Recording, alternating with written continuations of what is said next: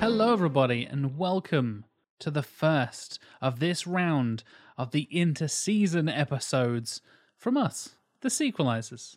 Don't worry, I am your host, as always, Jack Chambers, and joining me, also as always, it's Matt Stogden. I am Dotar Sojat. Lovely, thank you, Matt. I'm sure He's meant to literally say no that, one like, got that proclaim, reference. proclaim that and I'm be really happy with that status. But Yeah. it's just given like he's, you know, like he's collecting his Yeah. kid from a creche and hates the child. Yep. And joining Matt and I, as always, it's Tim Matum. Arc Ohum Octe Wheeze Sequelizers. That what was clever. planet would you be transported to? The, the sequelizers planet where the, the alternate timeline of all My these bad sequels has been fixed. yeah, exactly. Take me to that timeline. well, ladies and gentlemen, if you haven't experienced an interseason episode before, welcome. We've just finished season eight with our enormous, enormous Star Wars Episode 9 fix of that bad sequel. And now we get to talk about other stuff. We actually don't necessarily be fixing bad sequels this time. We be talking about a sequel we would like to see, which is a thing we've done before. We this is kind of a recurring uh, theme of an episode in our interseason segments, and uh, we've done Power Rangers before. We've done Dread before. We've done Hellboy before. Not that Hellboy, the other Hellboy. Now it's time for us to talk about 2012's box office flop, John Carter. But before we get to talking about John Carter, why it failed, and how we'd like to do a sequel, let's give thanks to our lovely, lovely little patrons, shall we, gentlemen? You can go to patreon.com slash sequelizers and you can get ad-free episodes, you can get early access, and during this interseason, you can get bonus episodes. Not just outtakes, you get actual full episodes just dedicated to our lovely patrons. You can also get exclusive merch. You can also get discounts on merch. And if you go up to the higher tiers, you can become an executive producer, just like these wonderful people did. He is dark. He is Dotar Sojat. Addy Steen, Virginia. Virginia. Jonathan Firth Clark, Go po campae ope tutic aduam. Mike Salvia, Virginia. Sak. Solid sak pachach. Josh van der Sluis, Narsola J. Chultam Hocklenas. our latest executive producer, Michael Belcher, Virginia.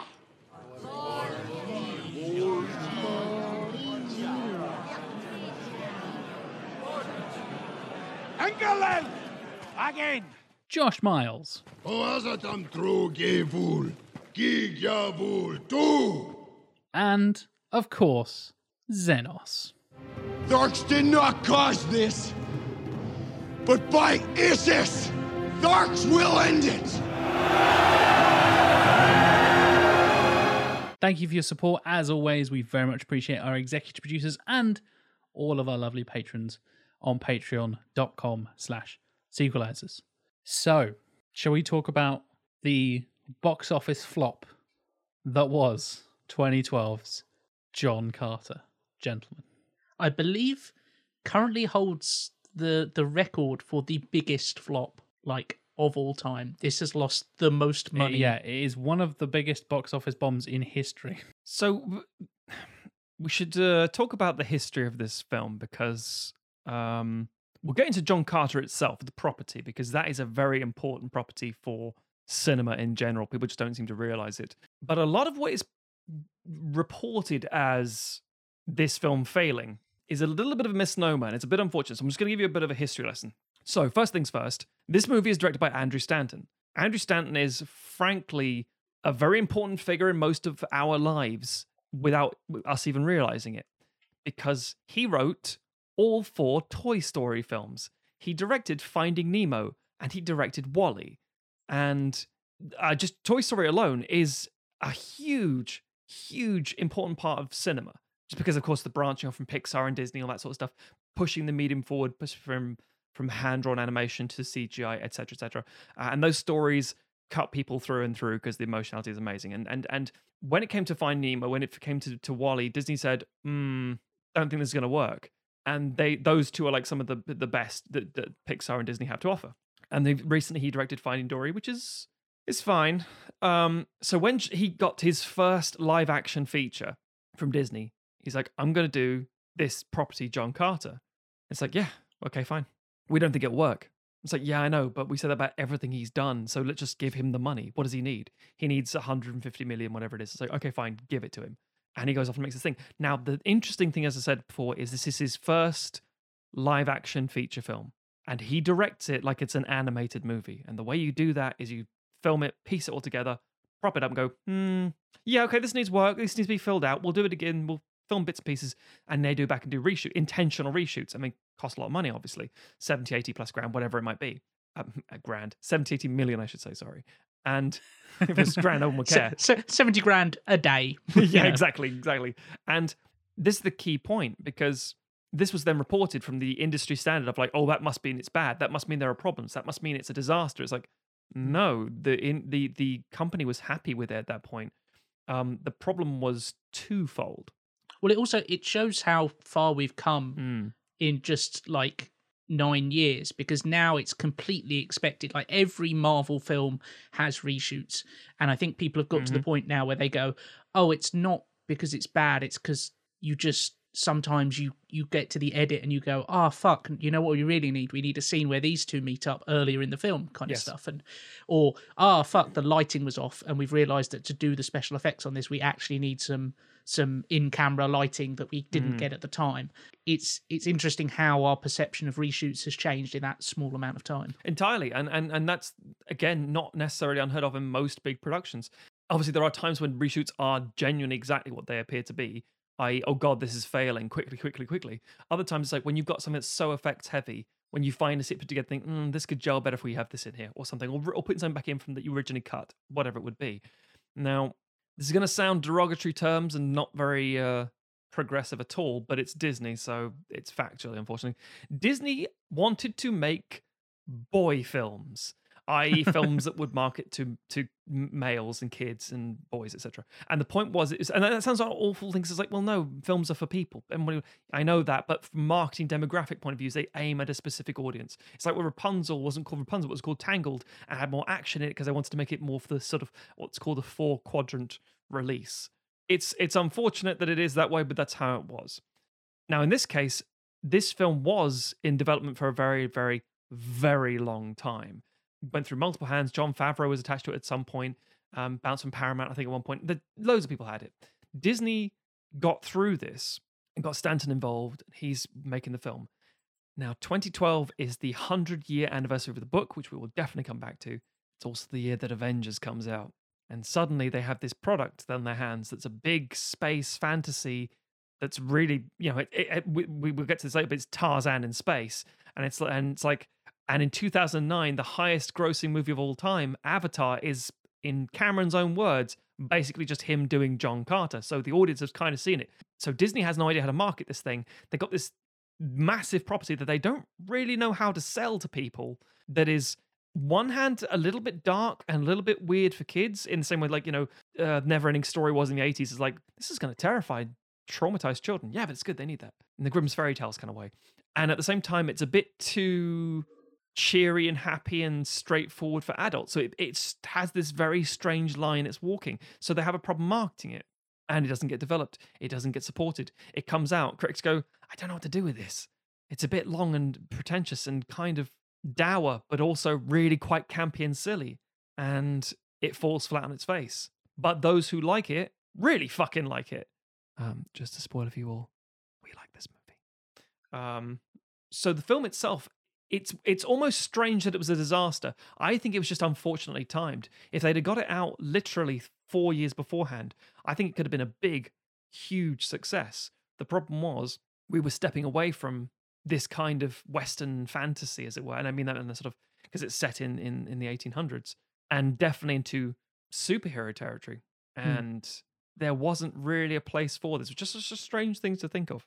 You touched upon the fact that Jon Favreau was briefly attached, and the fact that this, whew, this was a trouble production over the course of like twenty years or so, and even dating back even further to like the fifties when they did stop motion animation and Ray Harryhausen and all this Mm. kind of stuff.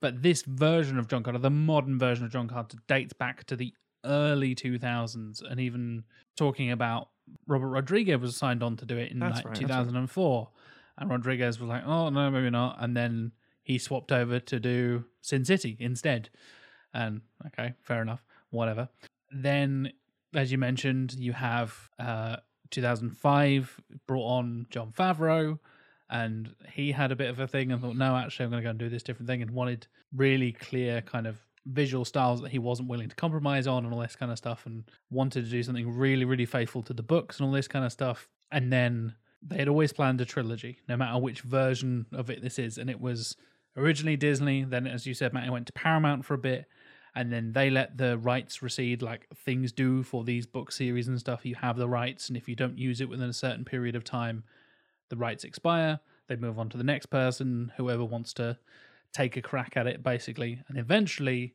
they come back round to disney which actually that rights thing might not apply anymore because I know a few of the books are actually public domain at this point. They are now. yeah. Uh, interestingly, at least in America, I think it, it, it varies around the world or something. Yeah. Uh, Edgar Rice Burroughs, I believe his estate still owns the rights.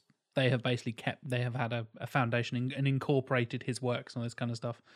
And in America, they own the right to the character of John Carter of Mars and Tarzan and stuff. But now I think you're right that a, a lot of the original work is now in the public domain because of that 100 year um like expiry date essentially um but yeah there, there's been a few people who have tried to do comics over the years and the edgar rice burroughs who by the way folks is the original author of the original series way back in as matt said in the 1910s and 1920s and it was like all right mate but it- it's been a while and then people have done a, a comic book and be like nope you're getting sued like, oh i'll do a thing that's sort of like john carter like nope you're getting sued and as you mentioned matt there's so much other stuff that is inspired by John Carter. You're talking about Avatar, one of the hmm. biggest films of all time.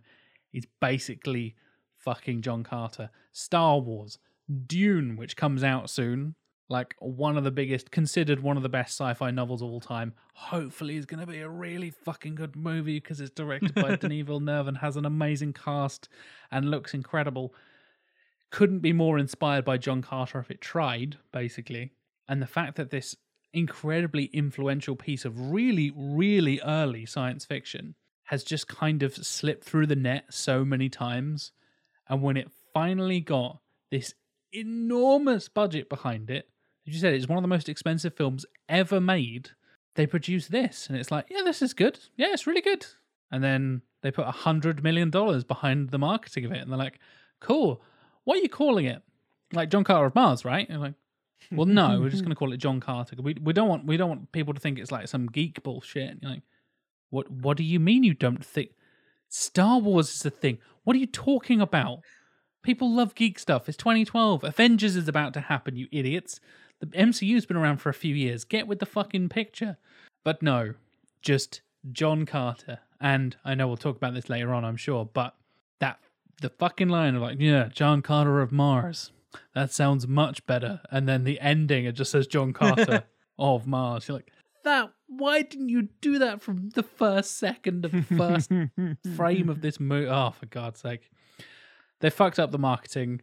As we talk about, there is some weird tonal stuff, but I think they did a actually. I think Stanton and his team did a really good job, and the acting is great. The visual effects are fantastic, and uh, yeah, it's way better than it has any right to be. But still, was a massive fucking bomb because it was so expensive to produce. Yeah, I think uh, this might be apocryphal, but I, I seem to remember hearing around the time when it was coming out that they started off calling it John Carter and the Princess of Mars, or and Oh, yeah. and, and John Carter and yeah, a Princess of Mars, because the book is called A Princess of Mars, and then they decided that that made it sound too girly. And so they changed it to just John Carter of Mars. And then they were like, that makes it sound like too much of a boys' film. So now we'll just call it John Carter because that makes it sound like a film for nobody. It makes it sound like a film about Yep. a fucking middle aged local tennis champ. Um, and it's so frustrating. And I think it's it's a really interesting thing because I don't think in the UK and and elsewhere John Carter has quite the legacy it does in America, where it's it's this really foundational thing because it's Edgar Rice Burroughs is American, and I think it's you know it's one of those things that they hold up as like oh it's this big you know it's it's foundational American literature in a lot of ways. You know, it's the their one of their first works of science fiction and stuff. That's an Um, H.G. Wells kind of thing. Yeah, exactly. Um, and so it has a it has a real legacy there, and a real it's so influential. But the the slight problem with trying to make one of these films is it's a bit like when you you take something like Citizen Kane and you show it to someone and you have to go no no no you don't understand. These camera shots were the first time this had ever been done. And to a modern person they're like yeah but i've seen loads of films that do that stuff. And it's like no no no but this was the first time it had ever been done. It's like so much of the story of john carter has been replicated and distilled and turned into other kind of bits of fiction. Like you say it's so influential on you know Dune and um, g- generations and generations of science fiction writers and fantasy writers and superhero writers and all this kind of stuff. It's been so copied and replicated and you know subverted and all those kind of things that now when you go back to the original, it's kind of like this is very old fashioned. And I feel like the movie is really at war with itself over how old fashioned it wants to be. Um, because there's part of it that that could just be this kind of like big rollicking adventure film of a kind that doesn't really get produced anymore but it never really fully leans into that. It, it always wants to have this kind of slightly modern grittier edge to it and that kind of doesn't work because it's it fundamentally isn't that kind of story. It's a very optimistic very like there if you go back to the original i haven't read the john carter series but i've kind of done in pre- in preparation for this a little bit of research on them and like they are not morally ambiguous stories. The good guys are good and the bad guys are bad and like there there are people who are honorable like quote unquote savages pulling in a little of the uh racism and stuff of the time um but there's very few like ah you know well he's a bad guy but he's really you know he's actually doing it for a good reason it's like no if you're bad you're a fucking tyrant in a john carter book um and trying to kind of introduce a bunch of like moral complexity to these stories doesn't really work because they're just they're not that kind of story Yeah, they they are very archetypal, swashbuckling kind of things. Where, as you say, it, uh, just to give another black and white comparison that people have been trying to sort of work in a lot of uh, themes that don't necessarily fit it very well. There's a reason that Superman in his first iteration jumped rather than flew. Um, because John Carter. Okay, so John Carter's story is he's a man from another planet, and because his body is from different gravity and atmosphere, he is strong and can jump over sing, tall, you know, tall buildings at a single leap. And it's like Yeah. that sounds awfully familiar. Um, and it's like yeah, because we've heard this story a million times. It's just that this happened to be very, very, very progressive and inspired, as said a lot of people. Now it's unfortunate because it's the exact opposite with film. It's not progressive, and if anything, it's problematic. So, just to set another time, or to draw your mind back 10 years, Disney live action. If I say Disney live action these days, we think of two things. Uh, one is the mass properties that they own in terms of Star Wars and Marvel and the fucking engine of money that that is. And the other thing is, ah, these fucking live action Disney remakes. You know, oh, well, you got the origin stories of villains and you've got you know, a remake of Aladdin and I don't like it. It's all very safe. There's a reason they do those. There's a reason. And on one hand, you have Star Wars and Marvel. And as is proven in 2012, when Avengers was one of the biggest things ever, it's something they can work on like John Carter, which they can funnel tons of money in, but the job is already done for them. The marketing is already done. And these things are, it's franchises itself. You don't need to do half the marketing because people know these characters, they know these figures, and the stories they can do are again they can sort of work in their own their own agenda into it, and it can be something that can sell easily and sell a lot of toys of very quickly and very easily. Then you have the Disney live action safe stuff. It's like, oh, let's do Aladdin again because it's safe. We'll do Cinderella again because they know that already. That's because in 2010 they made Alice in Wonderland with Tim Burton, a sort of sequel, sort of remake, sort of thing, and it made a billion dollars, and every fucker saw it, even though it's literally just fine. At the same time, they're these huge. I would, I would say considerably worse than fine, but Uh, yeah. yeah, fine is generous. Um, but they they had these huge properties. Pirates of the Caribbean was the the one that sort of kicked it off. Like, oh god, this is amazing. We can make a movie out of a ride, and it can get Oscar nominations. This is insane. And then you end up with things like, oh, brilliant. What do we do next? Well, let's go back to some of our other stuff. Like what? We'll get the rights to Prince of Persia. Eh, that does that does okay. And it's like, okay, fine. Tron, Tron was huge. Let's let's bring back Tron. Tron Legacy does is just does fine. You're like, okay, okay, John Carter. That's that's a huge property. It's been in development hell. It does fine. And the sort of death knell is that fine. We'll do the, the Lone Ranger. It's like, okay, we need to stop losing money now. Um, and by 2013, 2014, all those projects have stopped. And in 2015, the live action remake of Cinderella comes out. and Tomorrowland nose dives in the toilet. And then you get the final nail in the coffin. yeah. Then you get the Jungle Book, Alice Through the Looking Glass, Pete's Dragon, uh, Beauty and the Beast, and it's like, oh, it's uh, oh oh we've we've pivoted now, we've moved away. And if you're like saying to yourself, oh, I'm really sick of these, it's like, well, you had a chance and you didn't go and watch the films you should have watched. and people will go, Tron Legacy's pretty damn good. It's like, yeah, yeah, we, we it's all right, yeah. It's like "Oh, Lone Ranger's crap. Like, That's true. John Carter's really fun. It's like, yes, it is really fun. And this is kind of the point it was just a really unfortunately timed release, but also from the technology, you couldn't have released it any other time unless you were James Cameron. And rather than doing your fucking fantasy Pandora nonsense, just make the thing you wanted to make, which was John Carter. Now, in addition to marketing, in addition to everything else, in addition to the po face seriousness with the silly gags as well, and you know the sort of mismatched tone and things, I still hold this up as a very solid film. I think it's really fun. It's it's updates the the the material very well in that Dejah Thoris. We'll come back to the characters and things. Dejah Thoris isn't just a- as is was the mm. case in 1912. A damsel to be saved. Oh my! What will I do? Get behind me! Oh, John! Oh, save! That's all she does. She's a princess. She's to be locked in a fucking castle. You know, Princess Yep. Peach style. Who who literally wears a belt and that's it? oh it. yeah, on, on Mars it is a barren wasteland, and therefore everyone wears fuck all. There's a reason he, He-Man's another example of you know like oh just do John Carter, thump He-Man. Just like what, what's he wearing? Loins and straps, and pasties, and it's like oh okay.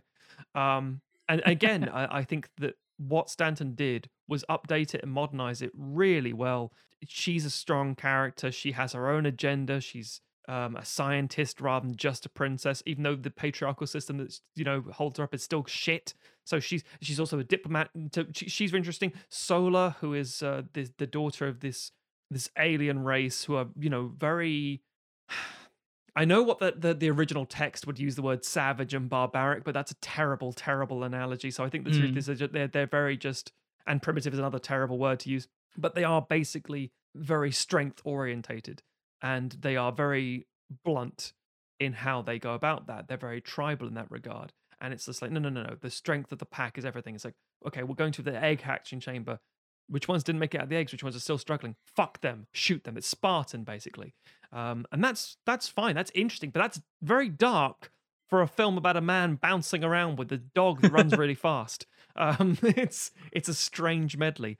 But then, as a perfect analogy, one of the biggest hits of the summer in what was it 2013 2014 is Tarzan for Warner Brothers. So it shows that this property does actually. Oh, the Alexander Skarsgård one. yeah, Yeah. this property does actually have a place.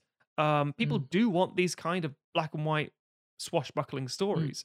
By the Ta- way, Tarzan, notably also written by Edgar Rice Burroughs. Exa- that's exactly right. Thank you, Tim. Exactly. So this is a 2016 movie, by the way, called The Legend of Tarzan, with um, Alexander Skarsgård, directed by David Yates, who did the latter Harry Potter films and and um, the the Fantastic Beast films. But it's okay. It's perfectly fine. But it is black and white. It's like what what if Tarzan has to go back to the jungle? And it's it's, it's the other story of you know um, someone dropped in on on their ass, as it were.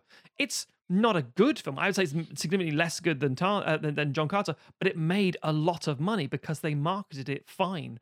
And it was at a time in 2016 where we're like, eh, should we have something that isn't a superhero? It's like, well, how about a superhero who punches monkeys? Like uh, that's kind of weird, but okay. um, um, but yeah, so I mean, if you're going to do that, just do Hellboy. that's that's very true. That's a good point.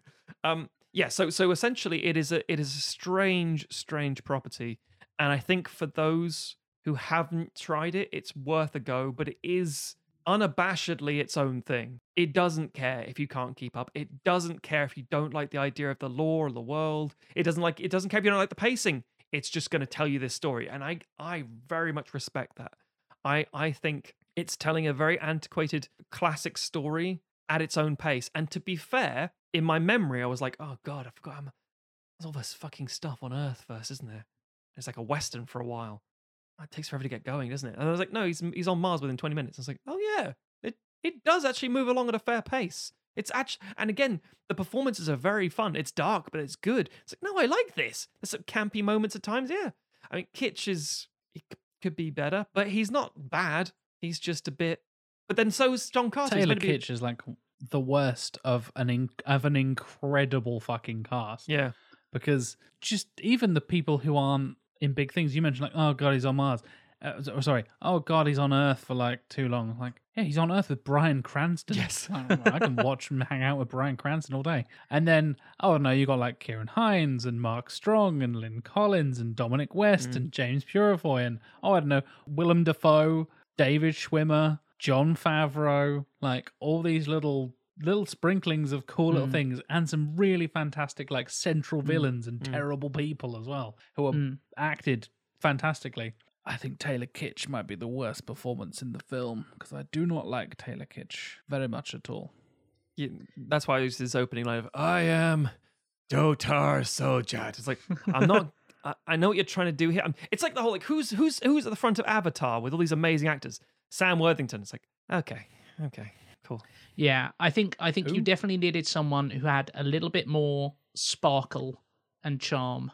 Alexander Skarsgård. Um, mm, uh, Stellan yeah. Skarsgård. Amazing. Bill Skarsgård. yeah, All the I like that. um, yeah, I think uh, yeah, like I say, I think you need someone with a little bit more charm and who was because I do think you have to it, you have to accept that it's a very earnest role and a kind of straight up heroic way in a way that is it's kind of like trying to cast Captain America. Like you need someone who can just be that straight arrow, that person who is just Yeah, like, yeah. yeah, I'm here, and it's it's a strange film, and- I want to get into this for a moment because there's one point which um and they they they made a very conscious decision that they wanted to stick very close to the books, and in the books, John Carter is a former captain from the Confederate Army, Yeah. you know, you know the bad guys and they they they don't change that.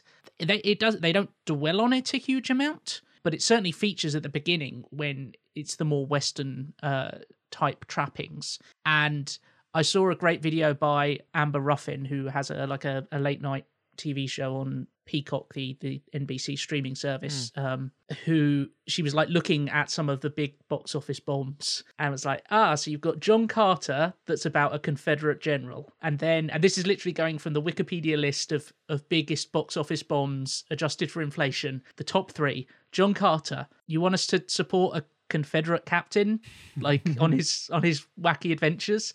The Lone Ranger, Johnny Depp is uh, Native American. ah, uh, the Thirteenth Warrior, Antonio Banderas is a Muslim character. Hmm. Okay, let's that's an interesting commonality between those three. I'm not saying that they were the deciding factors in how these things were received, but you've got to imagine that they come in somewhere. because he's he's like they do they they in a way sort of talk about it, but very briefly. And the idea that he yes he's he fought for the Confederacy because it was the nature of where you were as opposed to his beliefs and things like yeah sure I kind of get that, but that's very very much an innocent way of looking at it. But that's Disney for you. But then he does say, but he is a kind of black and white privileged way of looking at it, isn't it? Oh, Yeah. entirely, yes. But he's a very black and white character who's like, if someone is suffering, if something is wrong, I'm going to step in no matter what. I'm like, yeah, that, that uh, great. I, I, I actually really, that's good as a character. You need that kind of strong moral compass. Did Did you have any problems with that during the Civil War at all, or what? What? what, Yeah. what you were okay with everything that was going on? I don't care if you've got red skin or green skin or whatever. What about if you've got black skin, John? Well, then. I'm not talking to you. It's like, oh, thank Yeah. you, John. Yeah, I think they could have if they if they wanted to keep that aspect, they needed to do a bit more work to be like, yeah, okay, he's from the Confederacy, but he really wasn't there by choice, and you know, Yeah. all those kind of try and squeeze a little bit more and sympathy seen, in I've the seen character. real nuanced performances of people who have been in. I mean, you only have to watch Downfall to see that perfectly. With with literally the idea of like, oh, well, you know, if you don't know, Downfall is a film about literally the end of the Nazis and Hitler's bunker in his final days. It's heavily memed, but very extremely good cinema. But it's the idea that yes, okay, the top brass of It's the of, of nine the nine Nazi nine nine nine scene, right? Yes, exactly. Yeah. yes, and and all those obviously all the people represented, like you know Goebbels and and Himmler and stuff, t- awful human beings. We all know this to be true. Well, we should all hopefully know this. But then mm. you've got the sort of innocent side of things of like the secretaries and the people who are just fighting because it's their country and they want to just go home to their families. But then it's also like yes, but and the film does a very good job of explaining that because it has an actual interview with one of the women in question who's who's his secretary in the bunker and things. And it's like we just were swept up in it all and you know it's it's a very interesting portrayal. This film doesn't have the time to talk about that and kind of doesn't want to. So you're like we can't move him out of the south because everyone calls him virginia and it's very important that he's from the south. And it's like oh I, okay sure. Um so could we show him during the civil war doing something good? No time for that shit. And that, th- this is the problem. Anytime you start a story with a comparison, a parallel, a flashback, or something or other, you are going to have something that feels akin to stop and start. Now, this film does this.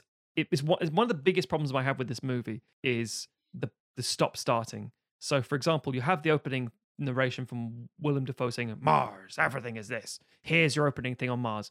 I don't know if that's the smartest way to start this movie because, much like the way that Avengers opens with this random thing, you're like, "Uh, what's going on? It kind of rumbles on, and you're like, well, why am I back on Earth? I don't care. I just see Mars. You don't want to see Mars until the character sees Mars, in theory. But also, the best example is when he is going to this panning station to buy stuff to ha- pan for gold and he wants the rights he wants beans the first order is beans fucking beans and in doing that he gets knocked out by uh the the army who are drafting him to the, as a cavalryman and Bryan Cranston has a conversation with him where he just reels off it's it's like the scene in in in Escape from New York like two purple hearts that kind of thing um, where he just goes through all his um, amazing, you know, the, the cross of the south and all this valor and and, and his glory, etc. And as he's talking, Talented duelist, excellent cavalryman. yes, exactly. It's just like the best of us, but it's fought for the south. Uh, and as he's talking, it's like Carter can't be caged, and he just like you know nuts him in the face, and he's restrained of a chair, and he jumps out the window. They find him, throw him in a cell, and he's like, "You're a fighter, Carter, and I need that for my army." You're like, yeah, cool, I get it. But you know what you've done there? You've stopped and started this movie five fucking times to tell a Yeah. joke. And I get it. And for Yeah. the younger audience, it's like, ah, it's funny. It's, I can't I can't be contained. But for us, it's like, yeah, I'm kind of just getting annoyed with it now. You need to move Yeah. this along. And it does. And then it gets, you know, moves along and you know, ghost spider. But it, it is it is a frustration because when he does get to Mars and he's a bit of a gleefulness and stuff, it feels very uneven to begin with. But then when it gets going, it really fucking gets going. I really want to touch on what you just briefly mentioned there, Matt. Is that we should definitely not see Mars before John Carter does as an audience. And I know we're not picking apart the first film. It is good. We'll get to the sequels. Don't worry. Our potential sequels, should I say? But just the fact that the opening shot, like, essentially spoils the reveal of Mars as this landscape, and we know that there are aliens. If you go into this film blind, which a lot of people did because the marketing was shit, and you don't expect, wait, what? This is this is a this is a film about a Confederate soldier. What the fuck is this? And then having that moment where he's teleported and he looks like he stands up and like looks across the desert and is like, I'm on fucking Mars. Oh my god. And as I said, like the visual effects are stunning at times. Like there's some really fantastic landscapes and Yeah, really fantastic designs of the Tharks and the creatures and all this kind of stuff. There's some brilliant stuff in there that could be real avatar style spectacle viewing. Like this could be that kind of thing where everybody's kind of, oh my god, Pandora looks so cool, it looks so amazing. And you could have, granted, Pandora is a lot nicer and more pleasant looking. A lot It's all more green lush. and lush Yeah, and lovely Mars is real. compared to the yeah compared to the des- desolate wasteland of mars but it's such a visually striking thing that the red sand and those like m- the mountains and stuff is such an interesting and seeing the sun from a different angle and all this kind of stuff could be really breathtaking cinema and there's just little bits like that it's little things that i don't think stop this film from being great but they stop it from really becoming a fantastic film in my eyes it's one of the few times that I say this, and I think this is why the in, the comparison to Avatar is really interesting. I really regret that I didn't see this film in the cinema, a to like make it more of a success, but also it would have meant I could have seen it in 3D hmm. because it was around that time when everything was coming out in 3D. Yeah. and I think that there would have been some bits in this that would have looked really fucking good in 3D. I, Um, I saw it in 3D in the cinema uh, as, as a press screening, actually, very early on. And that's why I fucking love it. i did as well yeah One of the reasons is because the spectacle is there. And, and I'm not, I, 3D is a gimmick, Mm. but as a gimmick done well, this one was done very well with the airships and Mm. everything and all the sand blowing around. It was like, this is fucking cool. Um, I did watch it again in 2D as well. Liked it as well because I think it's it's pr- the production design, everything that goes into it. The idea that Zodanga is this moving city that's just combing Mars and hoovering up resources, and then has a sort of interesting climate change message at the same time. And it's like this is so layered and so complex and so rewarding, except for the fact that people didn't go and see it. There's um uh Patrick Willems, who's a YouTuber who we we often uh, reference, has a, a video about kind of uh, Gonzo blockbusters, blockbusters that have this kind of balls to the wall imagination where they're just willing to kind of show you these really interesting things. And I can't remember if he includes John Carter in that. And it's kind of weird to say like, oh, it, it should do because it's the as we mentioned, the ideas that it, it has are so foundational to a lot of sci-fi and have been replicated so much. But equally, like there's a lot in here where it's just like, yeah, this city moves about on legs, uh, and we're not going to really dwell on that. Like fucking Mortal, uh, was it Mortal, Mortal Engines, Engines, made a whole film out of that concept, and this is just like, yeah, Zodanga moves around and it hoovers up resources. On to the next thing. Yeah. Um, There's a race of beings who are interfering with uh, life on Earth and life on Mars uh, just to sort of, you know, hoover up resources who can shapeshift and they speak certain words and can teleport from planet to planet. It's like, what the fuck? It just in one thing, that's a, alone, that's terrifying and amazing. It's like there are multiple races on Mars and they're all having civil wars. And again, mm-hmm. and that's before you get to the simple, the really simple surface analogy of like, let me get this right. So there are two forces. Yes. There's helium. Yes. And they're in blue. Right. And the bad guys are in red or brown. Yeah. Yes, called Zodanga. That's correct. And there are natives of this planet who are, you know, treated like shit by everybody, but a really, really interesting and powerful force if you are able to connect with them. Yes. So this is basically just the Western frontier. it's like, yes.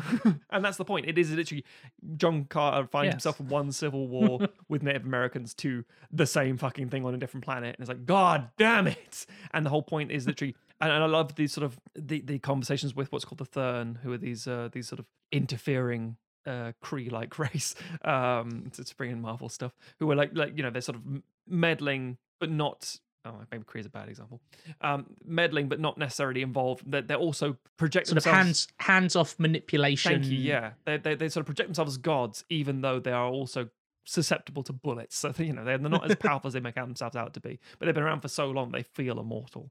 Very much, you know, pulling the strings in the background and the shadows and things. And it's it's just the the, the politics, the action, the the design, the production.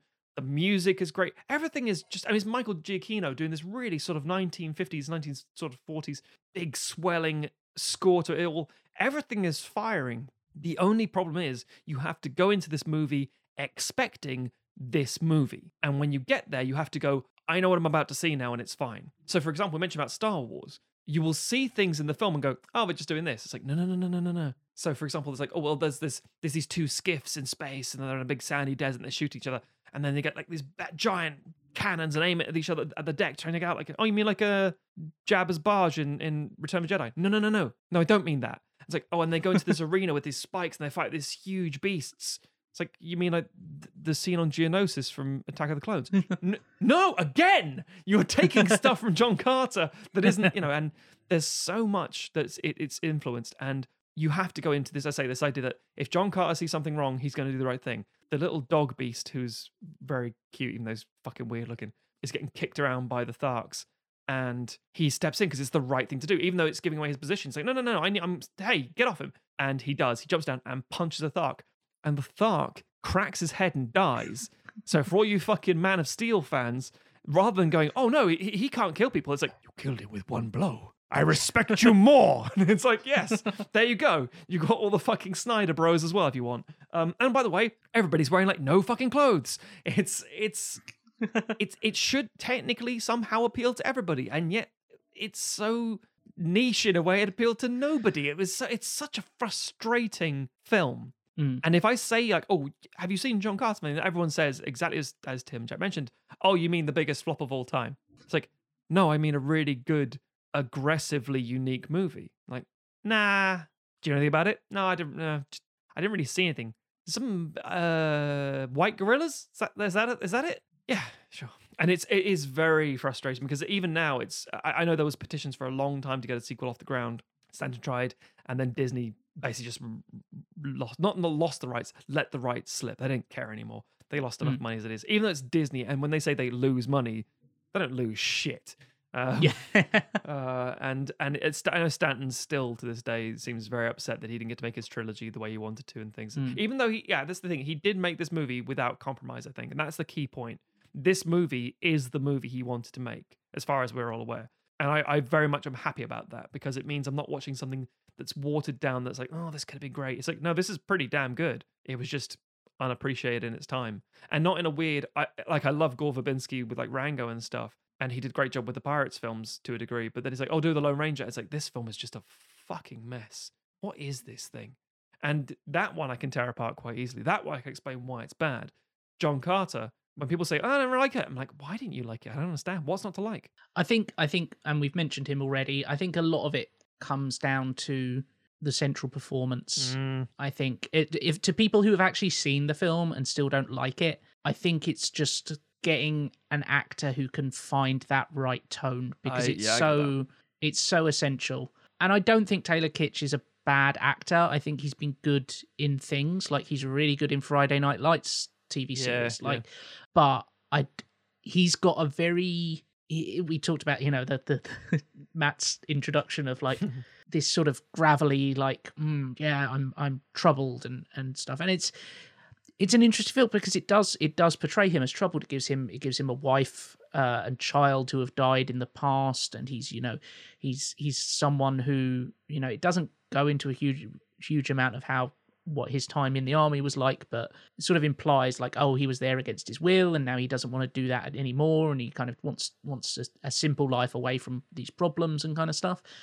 But like i think if you're making a john carter film those things shouldn't weigh on him as much as as Kitsch kind of makes them in the performance he he Mm. he feels like someone who's really like worn down by life and i i think and it's a shame because I think there's there's moments like when he first gets on Mars and is like hopping about and learning to Yeah. do his giant leaps. You see a moment of like kind of happiness come through and and a bit of glee, and it's like oh great. It's kind of like um to go back to fucking Snyder, like seeing Henry Cavill in The Man from Uncle and seeing this like charming and and in The Witcher as well and seeing this like charming, great charismatic performances from him and then going like why couldn't you pull that off in fucking Man of Steel it's like oh because the director didn't want you to. So maybe who knows maybe Stanton wanted quite a a, a not necessarily like grim and gritty but like a a, a more troubled um John Carter but Yeah.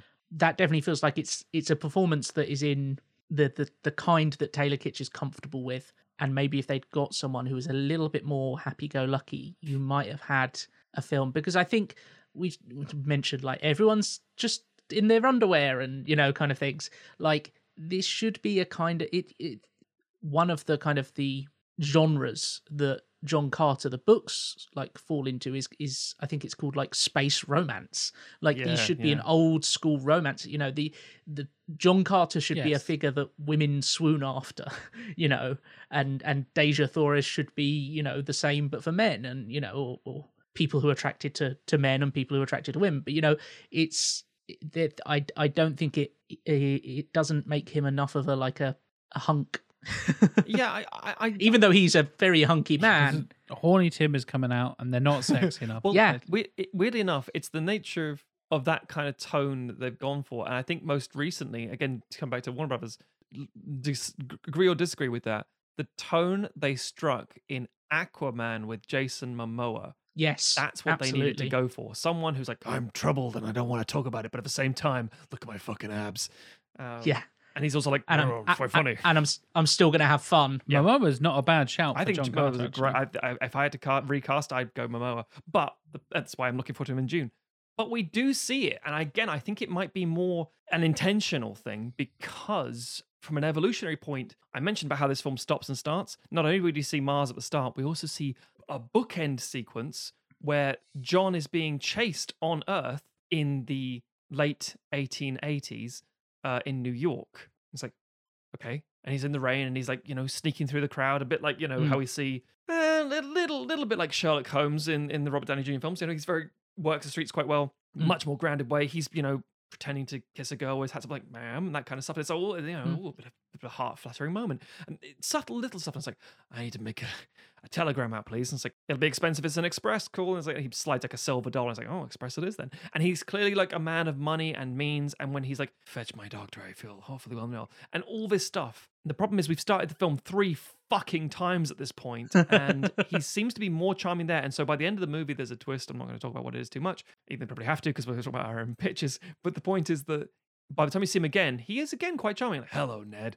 Spoil it, Matt. We will talk we have about to it. spoil it, yeah. So um, you had t- like a decade to watch this film, people. Um, so he fakes his own death to lure out the uh, Therns who are meddling on Earth, so he can get back to Mars because he's been back. He basically got just kicked off Mars when everything was where he won, basically by Mark Strong's character Masai Shang, and it's like, oh bollocks! And he's been desperately trying to get back to his love for ten years. And there's something that's great about that. He gets his gold, and he's like, no, I don't want the gold anymore. I want to go back to her. That's that's a great Mm. push. That's a motivation that through the whole film he's been like, I just gotta get back to Earth and my life and my gold. And it's like, is is your life anything on Earth anymore? And but Mhm. interestingly, you know, Dejah like tries to sort of coerce him and it's like, you know, very in that sort of like um semi chaste way that you get in the 1900s. And he's still kind of got his wedding ring for his ex-wife. He's like, no, I don't want to talk about it, and that kind of stoicy kind of thing. It's it's it's dated, but that's kind of the point because he's a man from the past. But then he realizes he loves her and so on and so forth. And that romance, as Tim said, comes through and it works well. And he's like, he he, he literally uh, uh, uh, gets his his nephew, who's weirdly enough Edgar Rice Burroughs, played by Yep. the kid from fucking Spy Kids. Yes, um, the little redheaded twerp from Spy oh God, Kids. yeah. they- he gets him to basically say, "Can you look over my body? Because when I go to Mars, my body stays here, and you need to protect it." And it's like, "Sure." And he's like, "You could, by the way, you can have the house, my estate, all my land, all my gold. Just keep my body safe." And he goes back to Mars to his basically his wife. And um, yeah, that last bit of like, "Hello, Ned." I was like, "Oh, but you're." You're was like, no, I just knew I needed someone to protect me. It was like, I need to draw 'em out. So this was a ruse? No, I meant it. You are the only person I trust.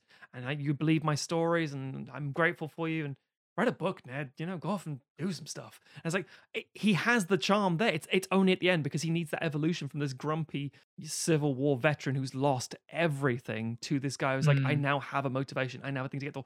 But the as I say that that just that a little tweaking and it will be there. Be like, oh, I fucking Yeah. love this guy. Let's go. Um, And that's it's kind of the frustrating thing because you'd think that when he was on Earth he'd be miserable, even though he's like now he's now found a way back kind of Mm. thing and, and is working towards it in those scenes. But you'd think he'd be like grumpy as fuck on Earth and then gets to you know on Mars is like, hey, I'm free of all that baggage Yeah. and now I can I don't care now I can be a- I'm also like superhuman. I can punch all my problems away like I wish I could Yeah. back on Earth. yeah, it's it's it's a it's a weird one. It's very good. I still recommend it. There are minor issues kind of. I mean, I'd still like to say like it's, it's like a four out of five or mm, maybe a three out of five for certain people. It's not like the best thing, but people would say like, oh, it's a six or seven out of ten. I really enjoyed it. Is it the best film I've ever seen? No, of course not. I'd like to see more of it though. The world building's fantastic. It's like exactly. So, our first sponsor today is Podgo. Podgo is the easiest way for you to monetize your podcast, providing podcasters with a flat rate for ad space so you can always know how much you get when you include an ad from Podgo. Apply today to become a member and immediately be connected with advertisers that fit your audience.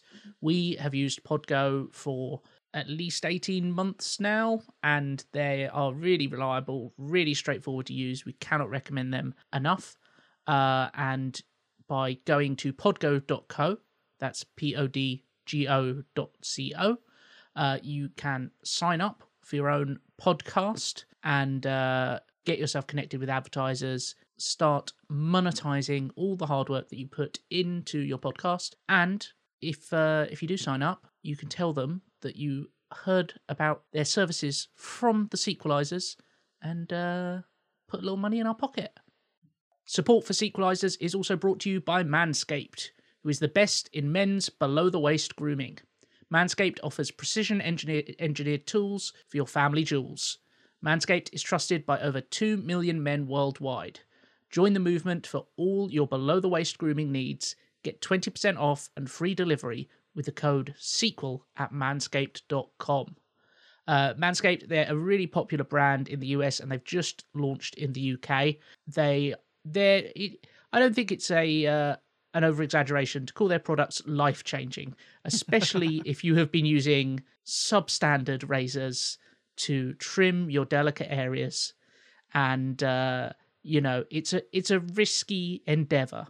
And I think everyone's got a story about when their hand slipped or God forbid they sneezed mid, mid haircut and time froze uh, and then went very, very quickly Previously, when I st- when I first started shaving myself, uh, I used this this well not yeah no I, I used the same thing I used on my face, which is n- not hygienic. Everybody, don't do that. Get a specific thing. Matthew, that's no, no, gross. But I used a straight edge cutthroat razor. That was what I was using on my face. So I thought, well, I can clean that, make sure it's safe. And I thought to myself, if I mess this up, You're I will maniac. die. so again, qualified proper tools is what you need, and Manscaped are happy to deliver those to you. Yeah, it is stories like By that. doing that that, you sounded like a proper tool. it's stories like that that is the reason that Manscaped has designed, redesigned, some might say, the electric trimmer. Um, and their engineering team has perfected the greatest ball hair trimmer ever created.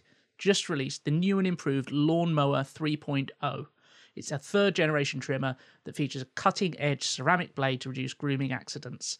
Um, it will take you from the overgrown forests of Pandora to the clean, barren wastes of Mars. Fantastic. To, for your own Barsoom. Yes. Uh, it's uh, a fantastic little product. Got uh, last the battery lasts ninety minutes, so you can take however long you need to shave. If you take ninety minutes, I'm slightly worried for you, but you do you. uh, it's waterproof, so you can do it in the shower. It's got a little LED light on it, so you can uh, light up your area and get very precise. M- maybe do a little pattern into it. Who knows? Um, got a great USB powered charging dock that's very convenient and is just it's the perfect thing to clean yourself up and get yourself neat from your helium to your zodanga. uh, it will clean you right up. So you can get 20% off and free delivery with the code sequel at manscaped.com. That's 20% off and free delivery at manscaped.com using the code sequel. Your balls will thank you. So, in the usual season episodes where we're fixing bad sequels, we usually talk about the Rotten Tomato scores and all that kind of stuff. And since it's a sequel we'd like to see, let's do a little inter-season special treat, shall we, gentlemen? And talk about the Rotten Tomato score for one Mm. John Carter. It's interesting. I've very actually seen interesting. I don't know what they are. Not surprising, I would say. Any ideas? Since there's only one in the franchise, there's only one to guess. There's none of this like, oh, let's do the sequel or the prequel or the whatever. what do you reckon 2012's one of the biggest box office bombs of all time? What do you reckon it is? Any ideas? I mean, I'd like it to be 70s, but I don't think it was. Because just because it didn't make the money back doesn't mean the critical uh, critical score would be low.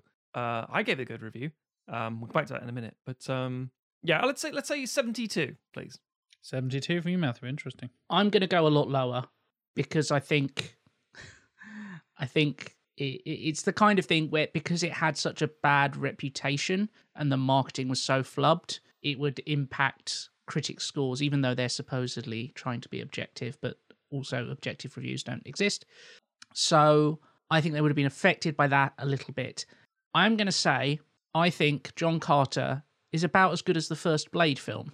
And so I'm going to say 52%, which is about what the first Blade film has on Rotten Tomatoes, which is another atrocity of uh, of scoring. Another, but, uh, you know, like the uh, the Mummy as well, where it's like, it's what? And just yeah, Yeah. off. yeah.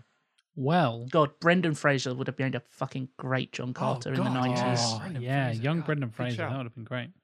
Well, interestingly enough, you nailed it, Tim. It's 52% Holy on shit. the dot. That's depressing. Yeah, it is. It is. Both of those films, as we said, Blade should be much higher. John Carter should be higher. I don't know if it necessarily needs to be that much higher. There's still some. There's plenty of flaws in this film, but the audience score is probably Hmm. closer to what I would have expected from you know us talking about it and stuff. It's slightly higher at sixty percent, so not crazy higher, but you know a little bit more respectable. Oh, that's still that's still low. But that is the threshold, remember, for certified fresh and all that kind of stuff. That you get the little tomato instead of the splat of the Mm. green tomato. So uh, yeah, that is sixty percent is is a key yeah. is a key factor in old Rotten Tomatoes. So interesting, but not Hmm. surprising. I think one of the one of the least surprising ones for me. Probably we've covered in a while. Would you like to hear a little segment of my review back in 2012? Yeah. What what did uh what was that? Twenty seven year old Matt, 28 twenty years old, six year old mate. Yeah. 27, yeah. 28, yeah. What do you think? What what did he think? Um, this is my summation, as it were. What we end up with is a piece with grand potential, lush visuals, memorable characters, and arguably trite dialogue, all of which add to the overall feel of something unseen for quite some time an epic science fiction tale. That's not to say it's perfect, far from it. I still walked away decidedly unsure of my final opinion and really needed to mull it over before coming to a full conclusion. But I felt the same way about Stargate, Dune, and Planet of the Apes, and now I love those films. I would agree there is a crucial element missing, and for that reason, I absolutely have no idea how the public or fellow critics will receive it. Well, fucking hell, I wasn't wrong there. but unlike Avatar, I find the more I think about this release, the more I enjoy it. And then in my in a sort of few words, like final segment, I said, all the adventure of Stargate with all the scope of Ben Hur in a movie, the likes of which has been long absent from cinema. Yeah, I'm. Uh, I'd say that's fairly. Can we can we touch on the fact that you said that you love Dune? Yeah, I think when I say I love the films, I don't love the films Dune and Planet of the Apes. I like. That's what I heard you say. Matthew. That's what I, that's what I heard you I know. say. That's me of the past. He was a young fool. I, I, I do like Dune as a movie. I like the. I like the. the, He, the, he was uh, a young fool. Now listen to what he thought about this movie. yeah. No, I, I liked. Uh, I like the David Lynch film. I think it's fine. That- yeah, that's not. I love this. It's fine. It's a very different reaction. Yeah, I do love Stargate though. Mm. Hmm. Well, anyway, point is, he mostly knows what he's talking about. Well, should we get into our pitches? So that, like I said, this is an in-season episode, and it is specifically a sequel we'd like to see. So it's something a little bit different. You'll get essentially a mini pitch from each of us. We'll give you an idea of some new characters we're going to be casting in. Uh, maybe we'll bring in a new director, who knows, and then kind of a little summary of the story. Don't expect full pitches. It's not going to be us bouncing back and forth and reading two to three thousand words. Don't worry. They're nice little summaries, and then we'll kind of uh, we usually end up kind of amalgamating them and coming like, oh, I like your idea. I'll grab your casting for this thing, and then I like your story, so we'll do this thing, and we'll make a few changes. Welcome to the the Disney writers' room, essentially, and uh, yeah, we'll see how you how we end up sequelizing John Carter. So I'm gonna jump in with mine because I, I don't mean to be me glib about this, but there's a pretty obvious fucking answer, right? There is already a sequel to John Carter because there's like 12 books. And I know we touch on this, and sometimes in the sequel, we very much touched upon this in the in the Bourne uh, episode we did last season, for example, talking about how Bourne Legacy could have adapted like 12 other books, but it didn't. It was just like, nope, fuck it. I'm I'm taking the name of the fourth book and doing nothing to do with the fourth book and just making it up as I go along.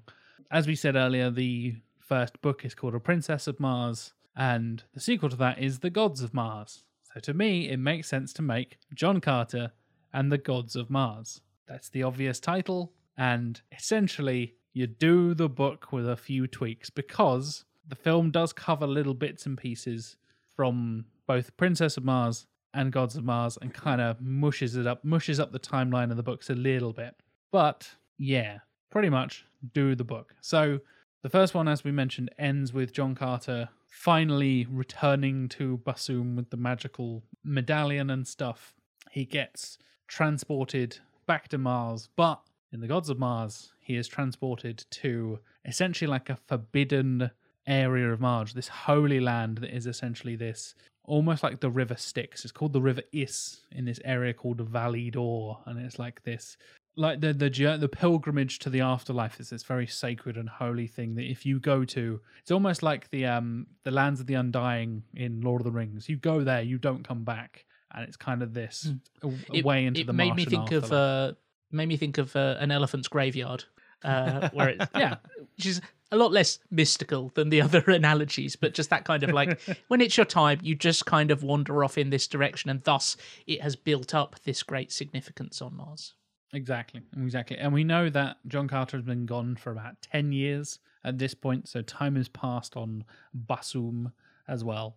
And basically, he comes back and is unfortunately ambushed by new Martians and uh, attacked and captured and all this kind of stuff. But eventually, he meets up with his old pal Tars Tarkas again. Tarkas has basically gone on a pilgrimage to like this holy land to try and bring back the former savior of Mars to bring back John Carter, the man who saved helium and the man who traveled from a distant planet and all this kind of stuff. He's basically turned into this like not huge, not godlike figure, but like messianic figure almost. And Tarkas, which is the guy played by Willem Dafoe in the first movie, by the way, his his best pal basically. He's gone on a bit of a pilgrimage to try and bring John back, and has gone kind of like, well, I'm going to go soul searching. I know John's out there. He's from space. Let's go to the Holy Lands and see if I can work out what's going on.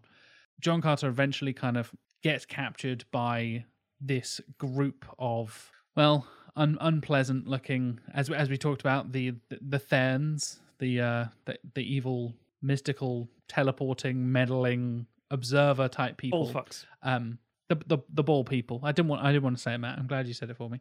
Um, That's right. I wanted and they encounter some Therns in this Holy Land, and Tarkas explains that the Therns are basically essentially like these godlike beings that they are able to and John says, Oh yeah, that makes sense. They've traveled to my world as well.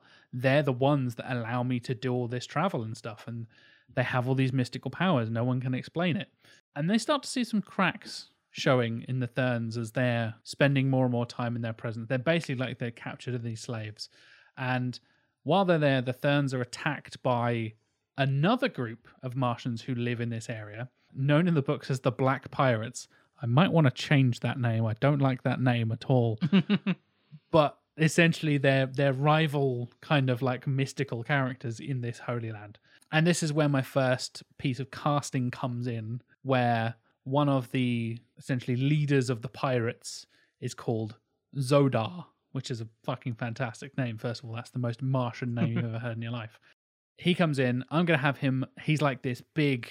They're all handsome, muscular, chiseled people, basically, because that's what Martians look like. Apparently, Marvel heroes. um, yeah, they all look like superheroes, funnily enough. Um, I'm going to have him played by Manu Bennett. And Manu Bennett, for those of you who don't know, you probably know him from The Hobbit. He is the White Orc in the Hobbit movies, which is around about the same time as John Carter in 2012, funnily enough.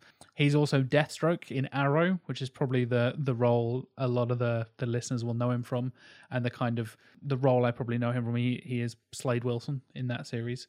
Um, he also shows up in the Spartacus series as well, um, and is also one of the characters in the Shannara Chronicles, that like young adult fantasy um, series from a couple of years ago as well. Basically, he's huge, he's muscular, he's handsome, and he's Kiwi. That's all you need.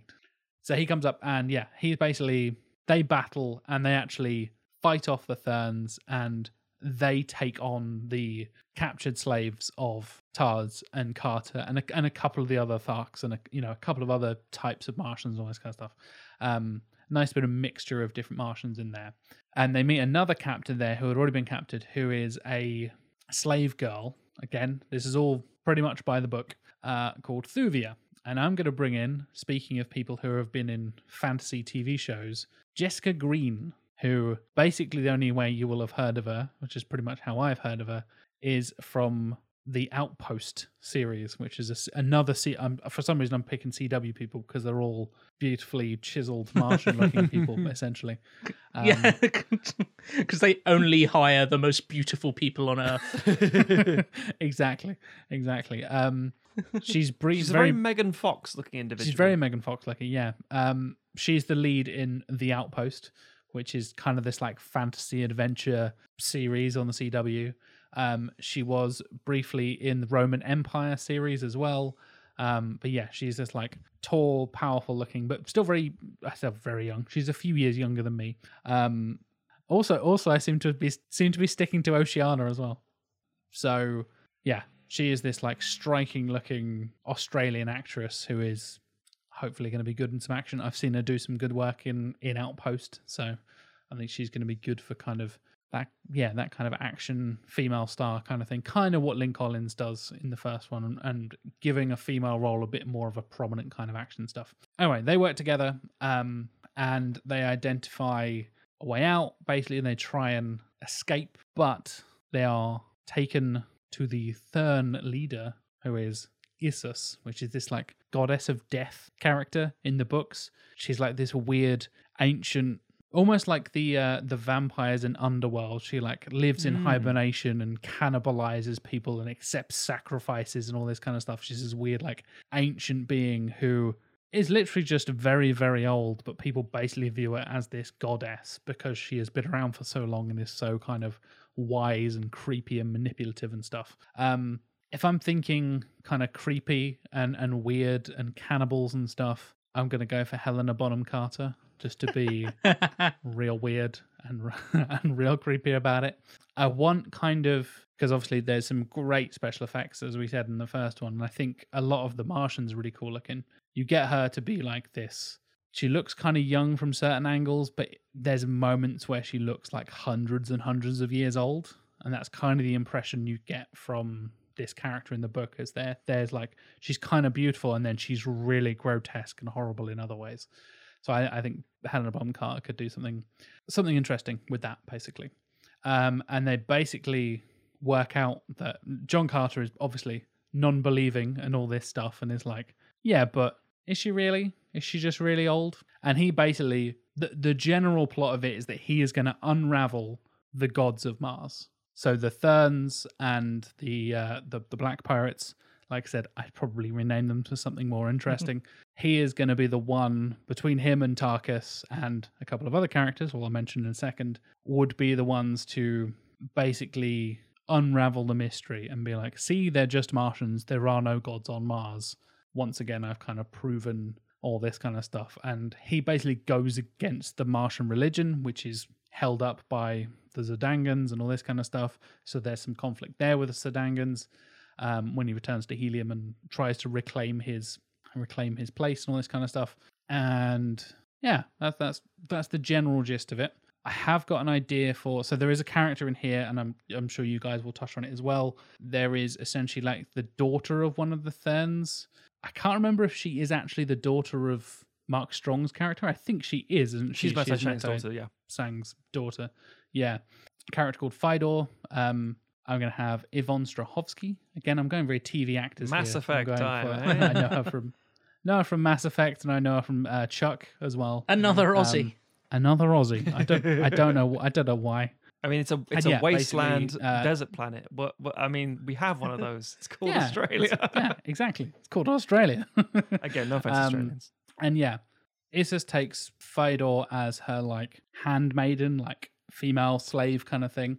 And John Carter is imprisoned, but he battles, he's forced to like battle Xodar to, to prove himself essentially, but shows him mercy. And Xodar, because he's defeated, becomes the slave's slave and is even lower down in the ranking than John Carter.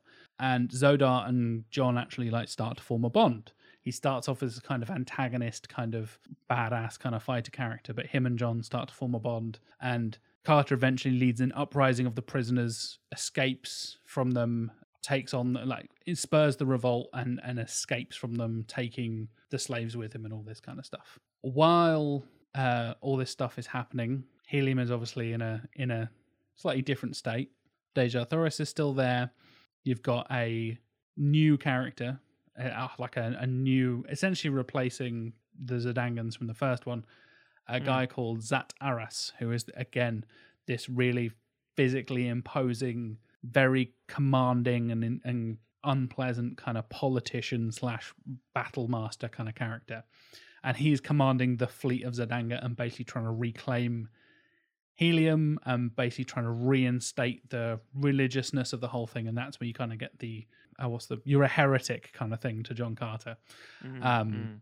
I would like Zat Aras to be played by one of my favorite martial arts style actors, Mr. Michael Jai White, Mm, because I fucking love me some Michael Jai White. You better believe he's going to get some kick ass fucking martial arts. And Manu Bennett is actually a fantastic martial artist as well. So having some Xodar versus Zat Aras and maybe even like chucking Taylor Kitsch in there because I'm sure Kitsch can throw a few punches or whatever. But leave the badass martial arts stuff to the badass martial arts dudes and uh, have them battle it out and essentially they kind of fight it out. So the Therns and the um, think they're called they do have another name. It's like the Firstborns or something like that. isn't It is, The- yeah. The Black Yeah, Pirates. They consider themselves like the first the first Martians. Yeah.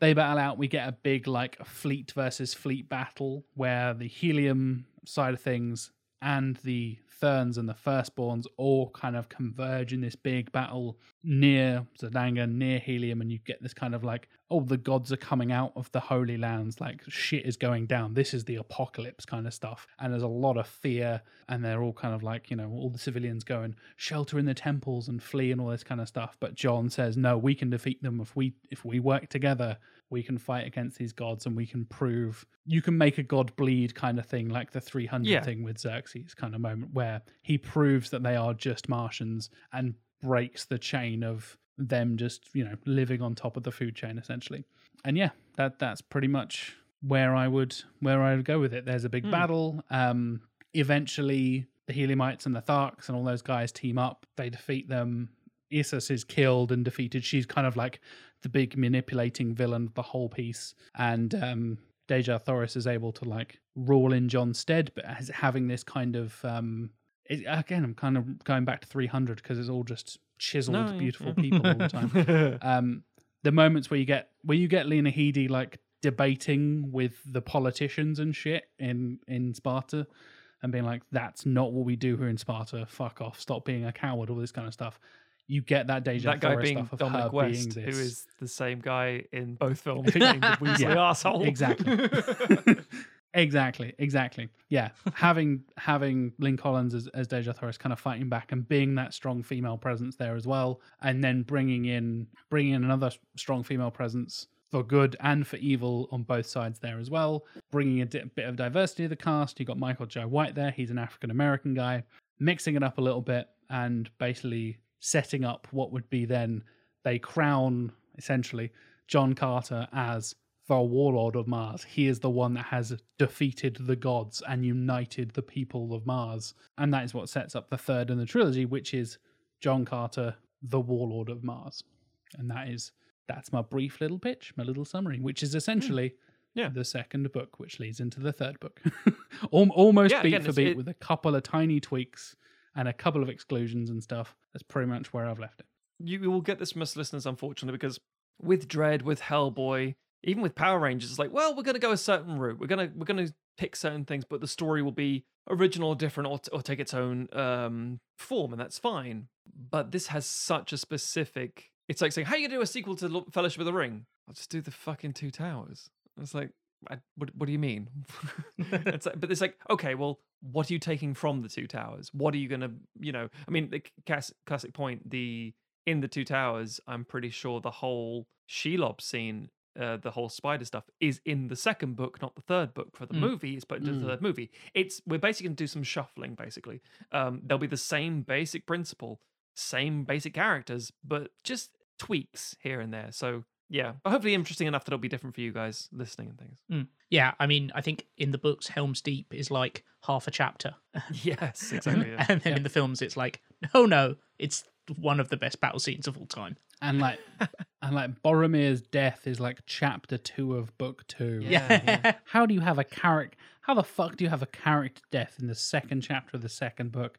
That is such a clear, or we're going our separate ways, as as the films do. That is the Mm. final fucking moment of Fellowship. Is like, yeah, we're all going to go our separate ways, and the guy has, you know, the guy who not necessarily been leading us, but has been a key member of the party, has died. All this kind of stuff, and they're like, nah, we'll do the funeral scene in book two. Yeah, because Like, book one's full of what? like sweet, sweet Tom Bombadil action. Get it, It is. fucking together, is. Ronald. Oh dear. Well, um, yeah, like I said, mine is probably of the three of us, not to spoil things, probably the closest to the book. Yes, Like I said, pretty much give or take beat for beat from the book. I, I failed to mention that obviously all the cast returns from the previous one, assuming we're getting Mark Strong as one of the Therns again, uh, Kitsch, Collins, blah, blah, blah, blah, blah. And you bet your ass I'm keeping Andrew Stanton as well because Mm. A, Andrew Stanton is fucking brilliant, as we talked about. He's directed some of my favorite films of all time. And secondly, Kitsch said he wouldn't return without Stanton on board because they got on really well, apparently. So there you go. There, there is my reasoning and my mini Yes, little pitch for you, gentlemen. Um, do you still have Daryl Sabara as a random scene with Ned back on Earth, just enjoying his wealth in New York? Yep, definitely. Just, just the best. That, the, the key moments of Brilliant. late 19th century New York. That's what we need. In fact, my entire pitch is set in ni- late 19th century New York, and he never goes to. It's just the, the story of Ned. Well, I was going to say because yours is, hasn't got this bouncing around stuff, so it's actually quite straightforward. So it'd probably be a lot easier for audiences because they've already got the, the opener with the John Carter of Mars, so they'd be able to go into this story. My only question for you, uh, Jack, is uh, is what year would you release this? Would be a couple of years later, kind of thing? I was looking at the kind of lineup of people, and and yeah, thinking my idea would be sort of 2016, 2018, but 2016, Stanton is busy doing, of course, Finding Finding, Dory. Dory. So five years later, 2017, 2018, something like that would, Yeah, would work yeah. pretty well. I mean, T- Taylor Kitsch doesn't do anything more important. Let's be honest. Like, he's, Well, not, he's not a busy As I mentioned, 2016 got nothing else Tarzan comes out and reminds people they like big action pieces, like big burly men jumping around. Exactly. So yeah, yeah, c- that could be like the perfect. he did a um yeah he did a mini series in 2016 called waco uh, uh, set in texas all that kind of stuff this Mm. kind of uh fbi crime series kind of thing Sure. um which apparently is fine and yeah finding dory comes out in uh yeah finding dory is 2016 and then stanton does a couple of tv episodes like better call saul uh episode of legion all that kind of stuff in 2018 Mm. uh stranger things all that kind of stuff so hopefully plenty of time to do something. I'm thinking like a five year span, so 2012 to 2017, something like Yeah, that would work makes quite well. Tim, uh, we had uh, a, a similar approach looking at the books and stuff. What is what is your twist on the sequel of John Carter? So yeah, so my film would be also called John Carter and the Gods of Mars because of course it would be. That's the second book. That's what you call it. um I would have most of the cast come back. I'm not sure I would bring Mark Strong back because I think there is a reading of the film that he is the Thern who gets killed off at the end, who is in disguise, uh, and and uh, Oh, John yeah, Carter tricks him. I think that is the filmmaker's intent, but it also is very ambiguous because they shapeshift, and so it could be any of them. So I might have him back for sort of almost uh, continuity's sake, but also I'm not necessarily tied to him. But um, There's a lot of ball dudes. there's a lot of bald dudes. Yeah, so I I would obviously be adapting the same book as Jack and I presume Matt. I would mix it up a bit more. Uh, I would f- sort of focus on having the Therns still as this manipulative force on Mars and having the the firstborn as another native force who is being manipulated by Issus, who I might I, I don't know if she gets like an origin in the books. I would potentially have her as like a rogue Thern, maybe, um, as like a like the Therns kind of let people believe they're angels but don't buy into it themselves and they're just kind of going around the film sort of implies it's interesting because in the in the actual John Carter books the Therns are just another type of Martian who are preying on superstitions and aren't necessarily that much more capable than your green Martians and your red Martians. The film makes them these shape shifting, body controlling. They have technology that completely reshapes the wars between the nations of Mars and all this kind of stuff. And it's implied they're not even from Mars, they're from somewhere else and they travel from planet to planet, sort of sucking the life out of them. Um, so obviously, I would. I would Yep. I would stick with that because that's what the films have established. But yeah, there's there's this whole idea in the film of like, oh, the Therns are angels. It's like no, they're just these alien aliens uh, in the way in the same way that John Carter is an alien. Um, non-Martians uh, who have shown up and are manipulating the ancient beliefs in in a way and have Issus as one who's almost kind of gone native and now actually believes that she is a god rather than just believing she's another advanced alien kind of thing. A Marlon Brando in Apocalypse Now situation. Exactly. And rather than having the firstborn as these handsome pirate type folk, I would have them as quite bestial and grotesque. Mm. Um, as a as a contrast to all the good looking folk. Uh, not not not Not not that bad. handsome and chiseled like the green four armed Willem Dafoe. Um, Famous sex symbol Willem Dafoe. Yes. Um, however, I would, as- as much as they're called the the Black Pirates in the books, I would not have them be like particularly dark skinned because that has some unfortunate implications. Um, I would, in fact, make sure that amongst the so-called red Martians, we had some black people on Mars, and I would make sure that there was some explicit anti-slavery plots, uh, subplots in this film, just to hammer home that, like, yes, we know he's a Confederate captain, but he wasn't. He wasn't a bad one. um so yeah that that that would be a, a priority in mine. So yeah it would be about this kind of conflict between these two different groups who are both trying to exploit mars and its resources and its and its population um and make it about john getting kind of caught up in that while he is in the conflict between the two of them while he's trying to get home back to dejah um, and then have it also be that the Therns are still trying to manipulate the Martians, and you know they've they tried doing it one way with with the co- kind of almost like an open conquest, and they're now doing it a different way, kind of a, a bit like the way that Hydra tried to take over with the Nazis and then switched Ah. to infiltrating Shield, kind of thing. So I would have Dejah dealing with a lot more kind of like palace intrigue, managing this alliance between Helium and Zodanga and the Tharks.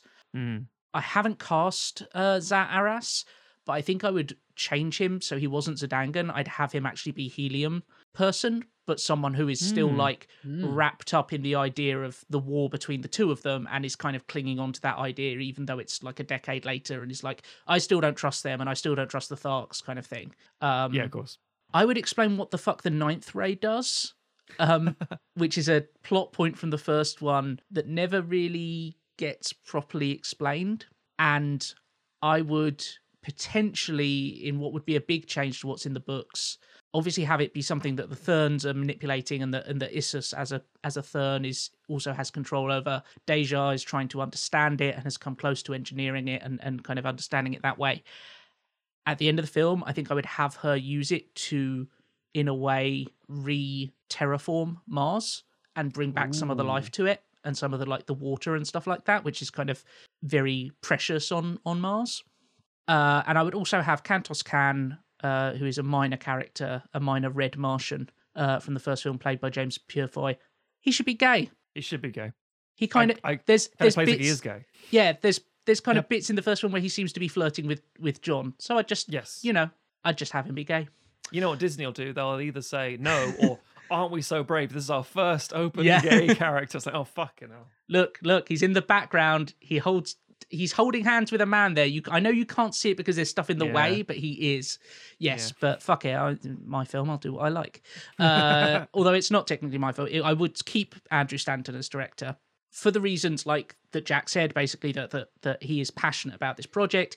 The cast really gets on with him. They're like there's like quotes from Taylor Kitsch sort of saying like yeah, I still speak to Lynn Collins daily and I still Yeah. believe in like Andrew's vision and stuff like that. Yeah, they really took like we're brother and sister now is basically what he said. Like we, Yeah. we really creepy stay in contact and meant to really lovers. bonded with the other members of the cast and stuff. Yeah. I did have a couple of thoughts of who you could get if you wanted to replace him. Um, not that I think you should. One would be a very similar move of an animation person who has then gone on to make some good live action stuff, which is Brad Bird. Oh yeah. Um, you just have to make sure there was no fucking objectivist yep. bullshit uh, in the script. Um, and the other person, which kind of relates to some casting I have, which I'll get into in a minute, was Neil Blomkamp. Oh, very Um, interesting. although he, I think he'd make it a bit too grimy. He, he would go very politics and very dark. So, but Yeah. that no, it's a bit might not be a bad thing. Might, Yeah, might strike the right tone. yeah.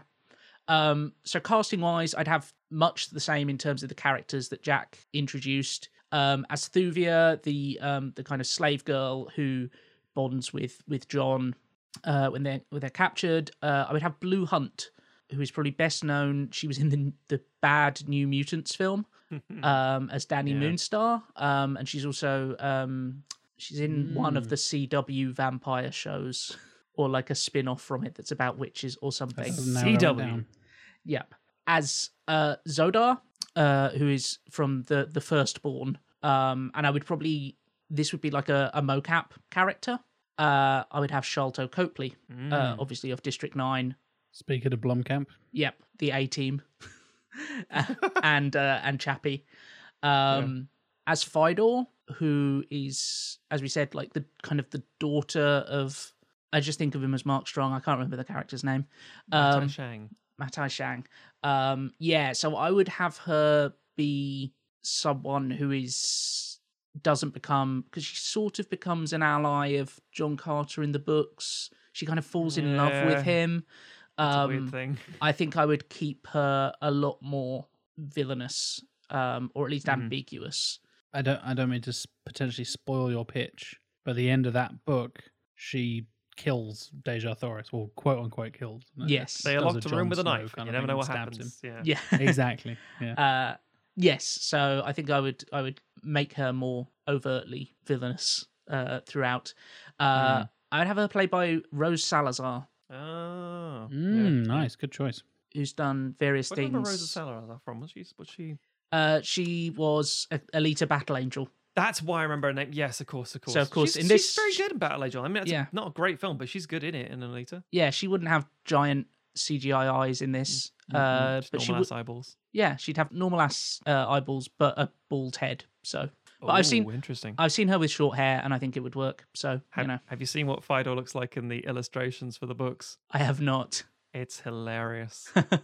She's got long blonde hair and basically uh, nipple pasties, and that's it. That's a lot of yes. the yeah. John like a Carter tiny, illustration. I know, I know, but it's like it's literally like, like it's like oh, we got these, uh, you know, this angelic. Like, what have you got? It's like just just strippers, all of them, everyone on that planet, everyone. what about the Tharks? Especially the Tharks. That's why they need four fucking hands. Yep. As Issus, I've gone with Laura Dern, Oh, nice, nice. Oh, nice. Like it. who is great. Uh, she's also very tall, uh, which Yeah. was which was a factor. I was like, uh, she needs to have this like physical presence. Mm, mm. And then as uh, Carthoris, who is John's son that he doesn't realize he's had because of the time difference, like Yeah. while he's been gone. Mm. who would be with Dejah Thoris on in in in that kind of plot thread until they kind of meet up towards the end. Yeah. Um, I have Forrest Goodluck, uh, who's best known as Leonardo DiCaprio's son in The Revenant. hmm Yeah. Um, he's also in Oh, yeah, uh, yeah, that kid. Miseducation of Cameron Post. I thought as John Carter is so Western inspired, and there's the slightly problematic thing of like, oh yes, the red people of Mars Yeah. Uh, fucking hell. Let's um let's try and counteract that and have a couple of native american actors uh in there but yes um i think like like jack said have the whole population be a bit more diverse than just the slightly slightly muddied up white folk uh who you with with with crisp english accents uh that you get in john carter yeah. but yeah, th- those are those are my main thoughts. I haven't kind of gone into as much detail as as Jack or as I'm sure we'll get to Matt has. But those those were the things that kind of leapt out at me as as things that Things to uh, resolve and and highlight. And, Yeah. yeah. Yeah. and and in terms of a year, I would go no earlier than 2018. Um, just in terms of getting Your Forrest. Forrest Goodluck and Blu Hunt, who are two younger actors. Yes. you know they don't really kind of come to prominence till around then maybe even into the future as we're doing a a, a sequel we'd like to see who knows maybe Mm. it could still happen um obviously you'd want it before too long so those people didn't get too old because otherwise you're ending up with like oh, it turns out, yeah, D- John Carter's took 20 years to get back to Mars rather than 10 years or whatever. Yeah, I think I think that's that's roughly where I'd aim for. Matt, we come to you. Yeah, I did a lot different. So Stanton adapts for the most part a Princess of Mars. He updates a few things. As we mentioned before, Dejah Thoris uh, in the film is a scientist and a princess and a fighter and a warrior. In the original book, she's not allowed to learn how to defend herself because she's a princess. And it's like, you know, and it's 1912. I'm not excusing it. I'm just saying that was the time. And the Martians are the Tharks, the natives, or the savage, you know, monstrous beasts with multiple limbs. They're like six limbs. And you're like, okay, fine. And you've got the red Martians, the black Martians, the yellow Martians. And this sounds really bad. And oh God, oh God, oh God. And I like how, as you say, like the idea of uh, the the Therns not just being this angelic race of beings that are possibly a legend. It's like no, no, no, no. These are actually just manipulative, parasitic.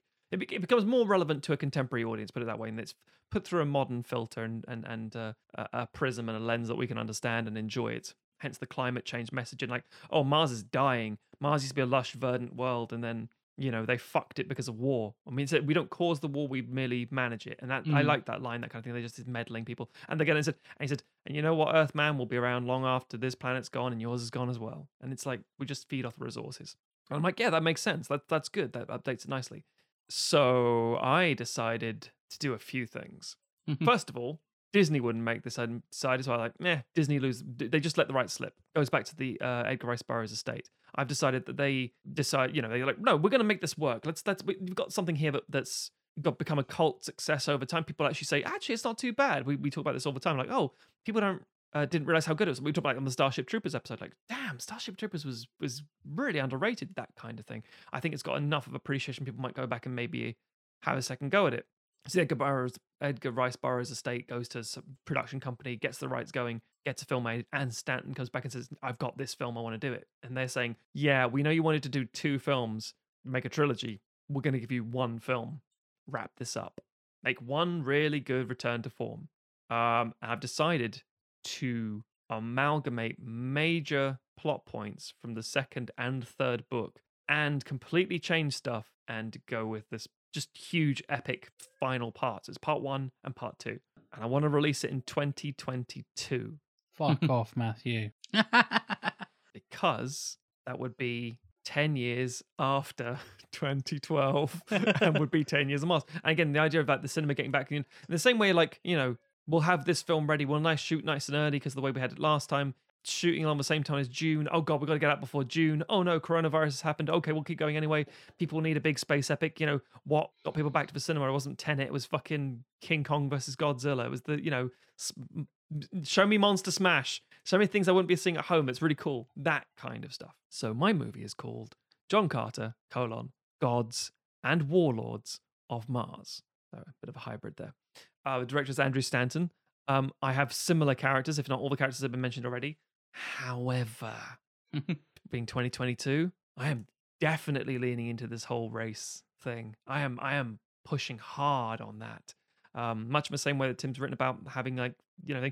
There, there is a notable thing that all the inverted commas red Martians, the um, the helium, the Zodangans, they're all white dudes mostly. I mean, again, there may be people of mixed race in there. I don't know. It's hard to tell with the red paint, as it were, the sort of um, uh, the the the body makeup. The but bronzer. majority yes majority is caucasian. And i'm like well rather than just say there are some there as well we just didn't happen to see them in one of the biggest showdowns of that that period. Like no fuck that. I'm going to say that the they are segregating you know because of the fact that they're being basically the same racist planet as earth is in a different way and i want them to talk about it. So we'll go with uh, the casting to start with so i can say who the fuck everyone is um, and then we'll get into it as Xodar, I want Brian Tyree Henry. So we're not going for someone who's going to be rippled with muscles. I want someone who's going to be charming and and just a big mm. personality and but also got a terrifying presence that you feel like he could definitely kill you. I think Brian Tyree, Tyree Henry is one of those. Uh, w- weird enough, it was between him and Daniel Kaluuya, and I was thinking, no, no, no, I, I, I like Tyree Henry a lot. I think he's underrated. And while Kaluuya has the physicality of this rippling muscle dude, I want someone like Brian Tyree Henry because he feels if we're going to, if, because we are going down the road of pirates, I want him to feel like a well-fed fucking pirate, like he's just living the, the best fucking life. For Thuvia, Well, but and also Brian Tyree Henry's he's in Eternals, isn't he? he's, in the Eternals as well. So exactly. he, yeah. he, will he'll have had the Disney workout, not quite to um Not to the fucking Kumail Nanjiani sort of standard. Of Yes, Chris exactly. transition, but he'll be more svelte, shall we say? Yeah, yeah, Yeah. exactly, Tim, exactly. So Thuvia is going to be played by Grace Fulton, who was in Shazam. She played Mary. Again, young actor, so forth. She'll be shooting Shazam 2 at the same sort of time. Phaidor, we have Natalie Zea, who is from Justified and a few other things. Again, someone who's got a sort of modern Western kind of feel to her, tall, I- blonde.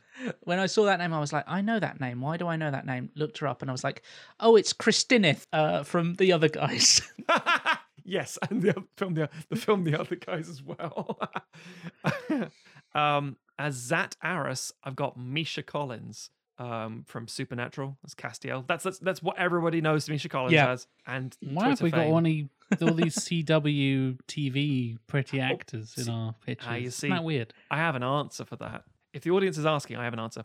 Uh, as Issus doing mocap, I'd have Sonja Sohn, who was in. She's amazing in The Fucking Wire. She's in so many things. She's very distinct, active, really talented. Um, as I say, The Wire is one of her most standouts and most notable nodes. And Carthoris, who, as we say, is John Carter's son with uh, Dejah Thoris, because the portmanteau Carter and Thoris, Carthoris, um, Tanner Buchanan. Now, I haven't seen much of uh, Cobra Kai, but I know he's in Cobra Kai, and I know he's I hench as fuck. And he's that he's he seems quite talented, so I think he he'd go well as a as a fucking small Kitsch. Um, Oh, he's he's he's he's um Danny, whatever the fuck his name is. Yeah, he's great in it. Hmm. Robbie, Robbie, that's it. Robbie, he's great.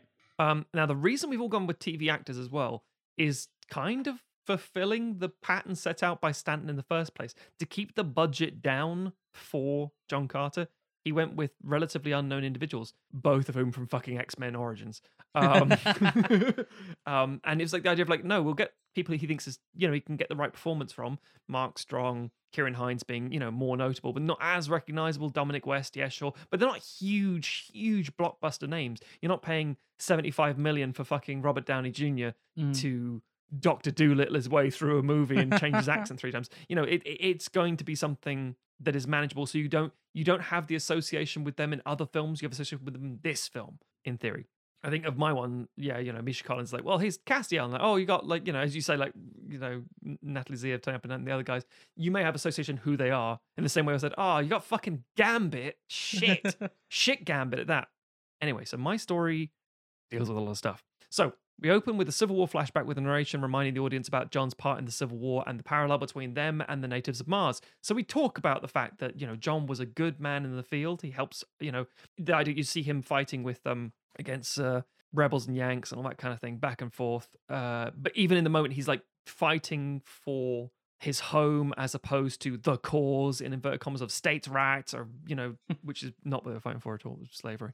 Um, It was states' rights. It was states' rights to keep doing keep slaves. slavery. Yes, exactly. Yes, um, but that's the point. Is it's it? He's seen as an honourable soldier. He's a fighter, as has been sort of established. But the idea that he has been drawn into a fight between two people who are at odds with one another, but still countrymen and Mhm. kin, and that kind of shit, because it's going to be very blunt, on the nose symbolism kind of stuff. Then John is transported back to Barsoom, as we see at the end of the first film, and finds he has a 10 year old son, but both he and Dejah have vanished, leaving Zat Arrras in charge of Helium and Zodanga as this sort of like vassal state, both hybridized. Zat tells John that Dejah left for the Temple of the Sun in the frozen south, looking for a way to bring John back. Uh, John enlists Tars Tarkas to help him track his wife and child. Tars is happy to be reunited with his friend, and they set off on the long journey. En route, they stumble across a fight between a group of pirates and the Thern, uh, two of the first races of Barsoom. We established that, oh no, the Thern and the, the first race, or these pirates, these Onyx pirates, Mhm. um, as they're also known, um, and the black, that, we're going to call them Onyx pirates in this and get to the race thing in a second. Um, the, the you know, so, oh, these are the first, the races, and, and John's immediate reactions, Therns, fuck him. And he starts getting involved in the fight and targeting the third specifically while Tars hijacks one of the pirate ships. In the books, there's an I think there's a specific line where John Carter or Burroughs specifically as the author writes, "Oh, he was marveling the rippling beauty and muscular nature of these black people, but not like the black people of Earth. And it's like, oh, oh God, it's it reads awfully. And I want that to be a thing. Immediately when they start having this conversation. So so the Thern ship is destroyed, but John spares a female Thern, Phaidor, and takes her as hostage. Because that seems to be the sort of calculated thing to do on this planet. You take hostages in order to negotiate things and blah blah blah. Carter then strikes up a loose alliance with the pirate Captain Xodar, explains he's looking for his wife and for a specific Thern for revenge. So Xodar's immediately on board he's like, fuck yes, fuck the Therns, I'm on board, I'm helping you out. And they have a conversation about race. They have this immediately discussion about the idea that, you know, are, are you all black? And it's like, yeah. Is there a problem with that? It's like, we are the firstborn of Mars. We are the Martians everyone is beneath us. We are the it's it's almost like Wakanda in a way. It's like we are the technologically superior race here, and we don't bother with whatever goes on with the Red Martians and, and the Tharks. That's none of our fucking business because we don't need to. We have a problem with the Therns and we fight them. That Mm. kind of civil war fighting and the Zodangans and the it's constant just, you know, different people. Anyway. So I would definitely lean into it and subsequently I would have all the cast of of the of the firstborn be black basically which again I, I would also hope would mean there would be lots of interesting casting and just a much more and give the film a distinct look rather than just here's the same white people over and over and over again and more white people. So yeah. Mm. On the journey to the temple, the pirates spot a pack of banth, which were sort of multi-legged lion things, just you know, space animal, very dangerous, attacking a group of red Martians. And on John's insistence, they intervene. So the, the, again, as I said, the initial firstborn reaction is like, "Mm, "Fuck that shit, I don't care. It's not my problem." So no, no, no, we need to help them because it's the right thing to do, etc. The crew are successful, and uh, and obviously in, in, in liberating these people. And John is given a banth skin as a trophy. Looks like Hercules kind of thing going on. At the same time, it becomes clear that Phaidor is falling for John because of his amazing prowess and his skill and his devotion and and but you know his just his physical prowess and, and the fact that he's devoted to his family. He's like, wow, what a what a wonderful prize, what a wonderful, amazing person that I'm falling for. Uh, he has a wife, that's a problem, but I'll figure that one out. Anyway, so Xodar then explains that in order to gain access to this temple, John has to have an audience with Isis, who we know from the first film as this goddess because they say, by Is, by Isis. Yep. They're constantly referring to her. And as such, Tar sees this as a great, great honor. And John's like, okay, fine. Virginia, this is the best thing ever. That kind of thing from Willem Dafoe. Say, we must bow. Oh, oh, oh, tales of this will be told for years. That kind of shit. So, well, upon arrival, Issus meets with John and immediately has him and everyone else arrested. To the shock of Xodar, he's like, "No, whoa, whoa, whoa what the, what's going on? We we respected. We brought you this as a as a you know a courtesy. What's going on?" And in that moment, John's typical his reaction. He says, "A fuck." He's a fucking hammer. He's a bit like Thor in that regard. So he's going to like just crash through. But Tars tries to stop him to avoid giving offense, and in the process, Tars Tarkas is killed, which is crushes the whole sort of sense of the movie because yeah, Willem that's right. He says, "Ah, Spider Man." He drop, drops to his knees like he did in Platoon. He does, and the, the squibs don't go off, so he just sort of looks a bit weird. But all his, He's got his flailing. forearms flailing around. Yeah, exactly. Godspeed, Spider Man. Um, I'm Come with his something of glider. a scientist myself. I'm something of a Martian myself. uh, he said- that's what offends Isis, who had him killed. Uh, the group are then taken to the cells beneath the Temple of the Sun, and while in prison, discuss the religious hierarchy, the civil war between the third and the firstborn, based on his lie. And you know, it's all it, again, it's the whole like I've seen this on my planet, it happens everywhere. It's the same with the Zodangans, and it's just history repeating itself. We need to be better than this, even on Mars as well. John then meets with the imprisoned Carthoris. He doesn't realize it's his son. He doesn't realize it's his son because he's a 20 year old man and he doesn't remember that, oh, yeah, Mars is on a very different, longer orbit of the sun, but also because of the fact that he's part Martian and part human, he's aged differently. So he's expecting to see his 10 year old boy and he meets this 20 year old man, basically, who's very hot headed like he is and things. But he also has the, the the sort of red Martian look to him. Matai Shang then reveals himself to be one of the disguised hosts, who's Mark Strong's character, and he petitions Isis to release Phaidor. Uh, we learn that Phaidor is actually Shang's daughter, and she demands to see Dejah Thoris. The two then meet, and Dejah Thoris is just introduced to Phaidor as like, oh, another one of these goddamn Therns. At which point, Goddamn Uh, ferns. these goddamn Therns, Phaidor sees this as an opportunity to kill and supplant Dejah. It's like, well, if I kill her now, then I can say, oh no, your wife is dead, John. Guess you're gonna have to shack up with me. Nipple pasties. Um, again, the film did a really good job of saying like giving them better outfits And then when she's like in when Dejah Thoris is in the in the, the Zodangan wedding attire, she's, I think it's a bit crass, but it, it's fine. It's politics. and even then, it's like nothing like the fucking books would do. Anyway, so the rest of the prisoners escape with the help of Xodar, who feels betrayed by uh, that his friends and the crew were treated so shamelessly. He's like, well, fuck this. Uh, and John is reunited with Dejah, who beats Phaidor to a standstill. Phaidor then is ashamed when John sees what she's attempted and she kills herself. Because, again, in that classic way of these books, it's like, I've done a bad thing. I must atone. Don't look at me. Ah, kill yourself. And it's, you know, that kind of uh, semi chivalrous weirdness to it. Anyway, Matai Shang then finally recognizes John and his Banth hide and launches into a rage. And obviously, he's lost his daughter. And he's like, fucking John, fucking Carter. Then there's a grand fight between the prisoners and the extremely powerful Thern with his, his super new tech. But Shang is finally defeated. John is then properly reunited with Dejah Thoris and, you know, officially meets his son. And that's a moment. Thuvia and Carthoris, who are both in the fight, by the way, immediately fall for one another. Hot, nubile teens, falling in love on Mars. Xodar says that by going against Issus, he will be an outcast, but this is uh, then revealed that Issus is actually a Thern who's been conning the firstborn for centuries and has been feeding off the people, literally feeding off them. Uh, and John kills her. Um, so the idea is that, as we said before, the, the Thern are literally from another planet. They're they're parasitic race, and they've been manipulating everybody. And while the Thern is still trying to combat the firstborn because of the superior technology sort of thing, they've been trying to infiltrate with the Issus. And much like Tim was saying about someone going off, going, going a bit rogue and going crazy and just Mm. believing that they are who they say they are. So the group turn to Helium to expose the truth, but take a moment to stop to return Tars Tarkas's body to the Tharks.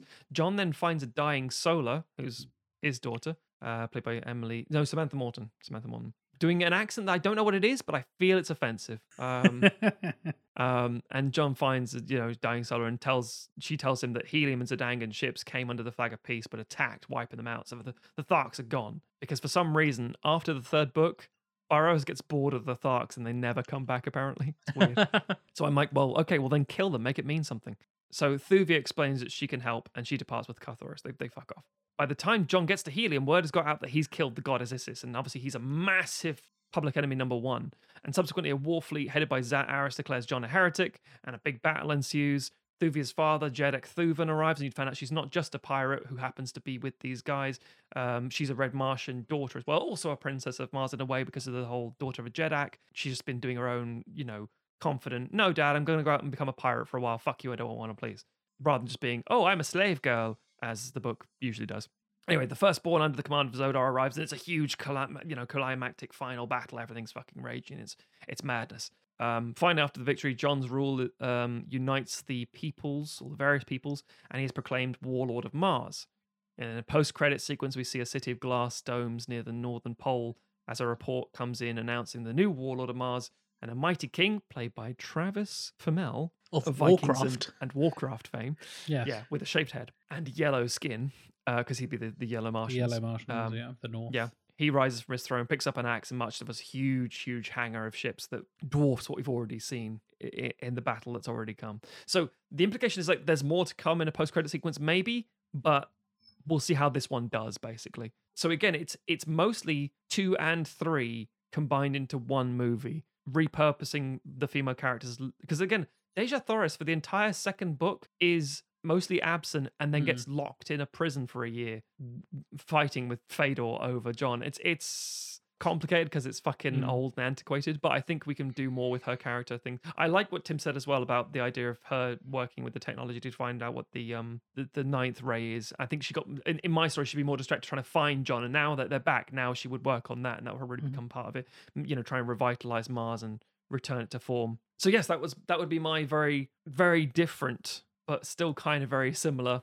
Yeah, I was going to say God it's not. It, you were like, I didn't go. you were my like, own oh, I've taken a lot tangent. of liberties. I'm like, it's still pretty. It's still close. the same thing. Yeah. yeah. People who were fans of the series or the books will probably say, "Yeah, I recognize that shit. I can see Mm. what you've done differently, but you've still got the major plot points. Maybe not in the right order. Things are different, s- you know." Mm. And I think that would be the the first thing. But I, I also ma- maintain that's what happens with the original John Carter. So yeah, and as I said, 2022 is my ideal for that because again, it just it, it would be 10 years after and it would be fitting if they could fit that in. Obviously, with everything going on in the world. Mm. I think you're mad to let the rights relapse and all that kind of stuff because that is just a hop. That is just asking for trouble. True, true. If you're bringing back the the previous cast and bringing back people and stuff like that, you do not want to let those rights relapse because somebody will scoop them up and make some other bullshit, and that basically guarantees you will not get a sequel to the 2012 film, in my opinion.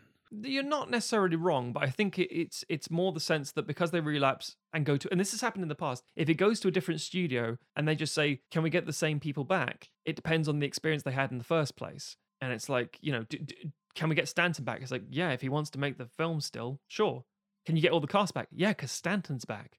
Because as you said, they still talk to one another. Um, prime example would be something like Firefly being done by Fox, then being done as a film by Universal. You know, it's it's if you let that slide, sometimes with the, if the creative people want to come back and the audience is there for it, you can make the impact. But again, you're right. It's it runs a very tight knife edge. Yeah, I think there's there's a big risk knowing how litigious Disney's lawyers can be. I think there would be there would be concerns over stuff like where they, where it would be like, well, yes, you can make a John Carter film, but you can't make it you like if you make it, your Therns have to be like the Therns in the book because our Therns are a unique thing where they have superpowers, whereas the Therns in the book are nothing like that. And if you make your Therns like that, then we'll sue you th- sue you into the ground. um, And also, Stanton is a Disney boy. Like he's he's a Pixar hmm. guy, so you're not getting Stanton Yeah. without Disney. Hmm. Hmm. No, no, he- not necessarily true. He's he's. I, at the thi- end of the I day, think he's got a contract, Matthew. I'm pretty sure. He Yeah, is, but you he's say he works on contracted Better under Call Disney. Saul for Warner Brothers. It's he he will work for who he needs to work for. That's that's TV. That's an entirely different contract. Ah, I, here's here's a question for you, That's Matt. how that what do you think yes. you what do you think you gain by having it not be at Disney? Oh no, that's just more because of the timing. Because it's more just me Swearing and acknowledging. tits and no, no, no, no, no. Sorry, I should. That's me just acknowledging the reality that Disney didn't keep the rights; that they let them slide. That was all that was. I mean, if, Dis- in, if we say for all, for argument's sake that Disney keep the rights to it, like they did with like like Tron, it's like our property, mm. we're keeping it. Then yeah, that's fine. I'll go with Disney. I won't give a shit. Yeah. Disney money. But at the end of the day, it's like, oh well, Disney let it slip. So Edgar Rice Burroughs' estate owns it. It's not like mm. it's yeah, they could just sell it to the highest bidder. They could sell it back to Disney to do the film. It doesn't actually matter in that regard. I'm going to uh, whatever bits that are that are in the public domain. I'm going to take them and mash them up with uh, Great Gatsby now that that's in public domain as well. Wow, Tim, that's that's gonna be my- mix. Is John Carter just going to jump around saying sport all the time? Old sport. Yeah, it's going to be he he went to Mars and then and then uh, comes back to Earth uh, and and then lies about how successful and he then and then, then lies about how successful he was on Mars and throws big parties trying to attack uh, Dejah Thoris. Tim, you're onto a winner. I saw this is a complete tangent, but I saw when Great Gatsby did lapse into public domain and people putting out stuff like um, the Great Gatsby, but Nick has sciatica. Um, and and it was like the first line of the book was like um, I, ca- I can't remember what the, f- the first lines of Great Gatsby is, but it's like it's like Nick's dad talking to him, and he's like, never never forget that you know there are no second been- acts in Yeah, American mulling over some words my father told me once, like that kind of. Yes, yeah, yeah. Yes, blah blah blah. Also, don't forget that your back is bad. As someone with sciatica, I appreciate that shit. anyway, Anyway. I think I think between the three of us, like, I mean, obviously because we're all working as an adaptation of a novel or novels, we obviously have a lot of common threads, and I think it's interesting none of us chucked it out because we all we all we all were obviously very streamlined to what was and hmm. what is, but again, because it's such a, I think a, you'd a get well-known property, you'd get so you'd get so many people kicking off if you did try and just Yeah. chuck everything out. I think you've got to have those recognizable. You know, I think it's I think that's the reason that they did keep him be a Confederate captain, like Yeah, because yeah. you know you would just. I know there was discussion of like, oh, you know, we'll make it a modern thing, and then and then I think it was Jon Favreau or someone was like, you can't have him be a modern soldier because he wouldn't know how to sword fight and he wouldn't know how to ride a horse. Yes, and like yes, that, that those are the exactly right. things he does on Mars. So yeah, but You you could have fucking um, you could have just had him be a Union soldier. Hunter. You know, That's what you end up with. Milla Jovovich as Yeah. Monster Hunter. um, you know, you could have had him be a Union soldier, but they they were like, no, he's got he- he's a Confederate in the book. He's got to be a Confederate. Yeah. It's as shitty as it is. Um, so I think that to a certain degree, as much as they did take a few liberties with stuff like the Therns and and and obviously making Dejah Thoris a more you know modern female character, there's elements that you do have to stick to. But I think that we've all taken a similar approach, and I think you know there's there's it's interesting the things that we've chosen to kind of tweak and the things that we the the themes that we want to bring to the fore. Um, And um, I think everyone's casting is really interesting. I think I don't think there's there's there's there's a lot of you know just taking like Xodar. I think we all have three very different Yeah, yeah. characters, but they would all kind of work, you know, from a certain point of view. So Yeah, all going from different sort of. Again, we've all got we've all picked up very quickly on the kind of casting it is. You you you don't have, or maybe you're not. We're not pulling the big budget. Who do you bring in as Xodar? And you're like, oh well, obviously Will Smith, Chris Will Smith, Chris Pratt, some giant fucking, you know, the obvious. Who'd you get as a big, you know, lovable pirate? You know, it's like, oh well, Mm. yeah, this is individual. It's like, no, we're going with, you know, people who would be realistically cast. This is the thing Mm. about doing sequelizers, whether it's something like this or the regular season. You've got to work within the confines of credulity for what you've got as a remit. Mm. Everybody can't be fucking Johnny Depp. I say Johnny Depp is highly paid anymore in that regard. But Robert Downey Jr., you know, the the, Will Smiths of the world, the, the highest paying actors you can think of. It's like, well, yeah, it doesn't it doesn't always fit. Yeah. uh, and you need to get something appropriate. And getting people from TV specifically, we've all done. We all did that there, Mm. very distinctly from different shows, and I think that's very interesting. I'm gonna I'm gonna have Carthoris played by The Rock. That's it. The fucking rock. I almost had um, the Yellow Martian played by Vin Diesel. And I thought, it's just fucking Riddick again in it. He, d- I mean, I bet I bet Vin Diesel fucking loves John Carter. He probably does. He probably does. I wouldn't be surprised at all. He's got Riddick like fir- another first editions in his D and D Yes. basement. Well, those are our interpretations of a possible potential sequel that will never happen, but a sequel that we would like to see to John Carter from 2012. If you have any ideas, if you have any wacky, weird ideas that completely throw out all the, the stuff from Warlords of Mars, as we talked about, the third one, and uh, Gods of Mars, the second one, in, in the in the trilogy, the original trilogy of John Carter books, you want to see something crazy? Let us know. Hit us up on social media. Hit us up on the mm. Discord. We are sequelizers on all the social media. You can find links for all the social media, all the ways to contact us, and the Discord on sequelizers.com. You can also find a link to our shop there as well, and our Patreon. It's a hub of information. I'm really interested to see what people what people made of the original John Carter. Like, is it one that hmm. is becoming increasingly like recognized as like, no, it was actually good. It just was marketed, and you know, it's got flaws, but but there's a lot of good in there. Or are we these three weirdos who are, who are gonna people are gonna turn around and go, "You want a fucking sequel to the biggest bomb of all time? What what are you I mean, smoking?" people said that to us about the Power Rangers as well, because a lot of people do not like that remake, reboot, whatever the fuck that, Mm, that wrong modern people. interpretation. and we're like, no, he's good. The cast is really good, and there's likable characters, and they actually give him depth and stuff. And I, Mm. I stand by both of those. I think John Carter is a solid movie. I think it deserved a sequel much more than a lot of the bullshit sequels we get churned out, and then we Mm. end up fixing on this podcast. yeah. And yeah, I mean, if you if you if you want to look at just live action Disney films from the early 2010s, I would take a thousand John Carter sequels over fucking Alice Through the Looking Glass. oh god, yeah, exactly. That's on the Or list. Avatar two through five. You know, Oh fucking hell, yeah. Yeah, exactly. on the list. Yeah, which probably Eventually, should be. John Carter two through five. To be if we're honest, Yeah. as we said earlier. Also, we any of the sequels that we've pitched, and that sounds really silly and arrogant to say this, but fuck it. We would probably wouldn't need to sequelize it at all. Be like, yeah, it works. It was good. Another, another one. Yeah, lovely. sorted, as we like to say. Um, but yeah, hit us up on social media if you want to contact me. I am JLW Chambers on all the different social medias. Matt, how can they contact you? Stogs, S T O G H Z. You can go to the redrighthand.co.uk to read my reviews. You can go to cheeseman.com to see the things that I make. Tim, who's looking after your body on Earth while you're off on Barsoom jumping about and fucking Martians and stuff, man? If it, it is there some sort of code to get into the tomb where you live? Is it a Twitter handle? yes, you have to go. You have to go to my tomb uh, and and press on the letters that spell out trivia underscore lad. It's really hard to get the sculptor to put an underscore in there.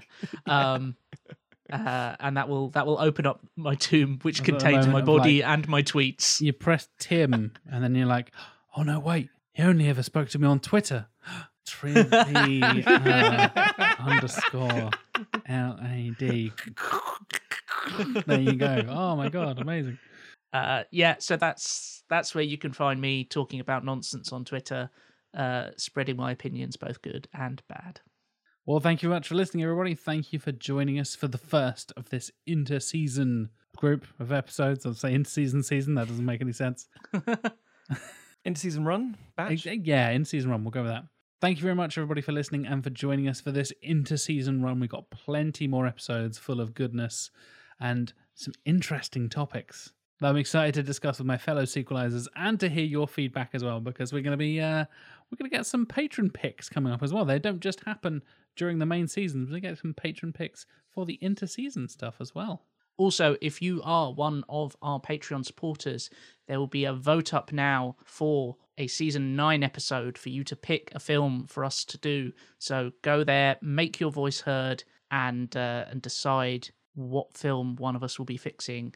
Obviously, we also have our executive producers. They have made their selections, crazed and demanding as they may be. We'll see come season nine what they've got. We should point out that the vote for Series 9, the patron vote, kind of maybe sort of ties into this. Yeah. Mm. Don't want to say too much, but it kind of does. Yeah, yeah, sneaky. I like it, Matt. Very sneaky. Well, there's a little tease for you, ladies and gentlemen. Hopefully, you'll be back next week and join us for more inter-season goodness. Thanks for listening.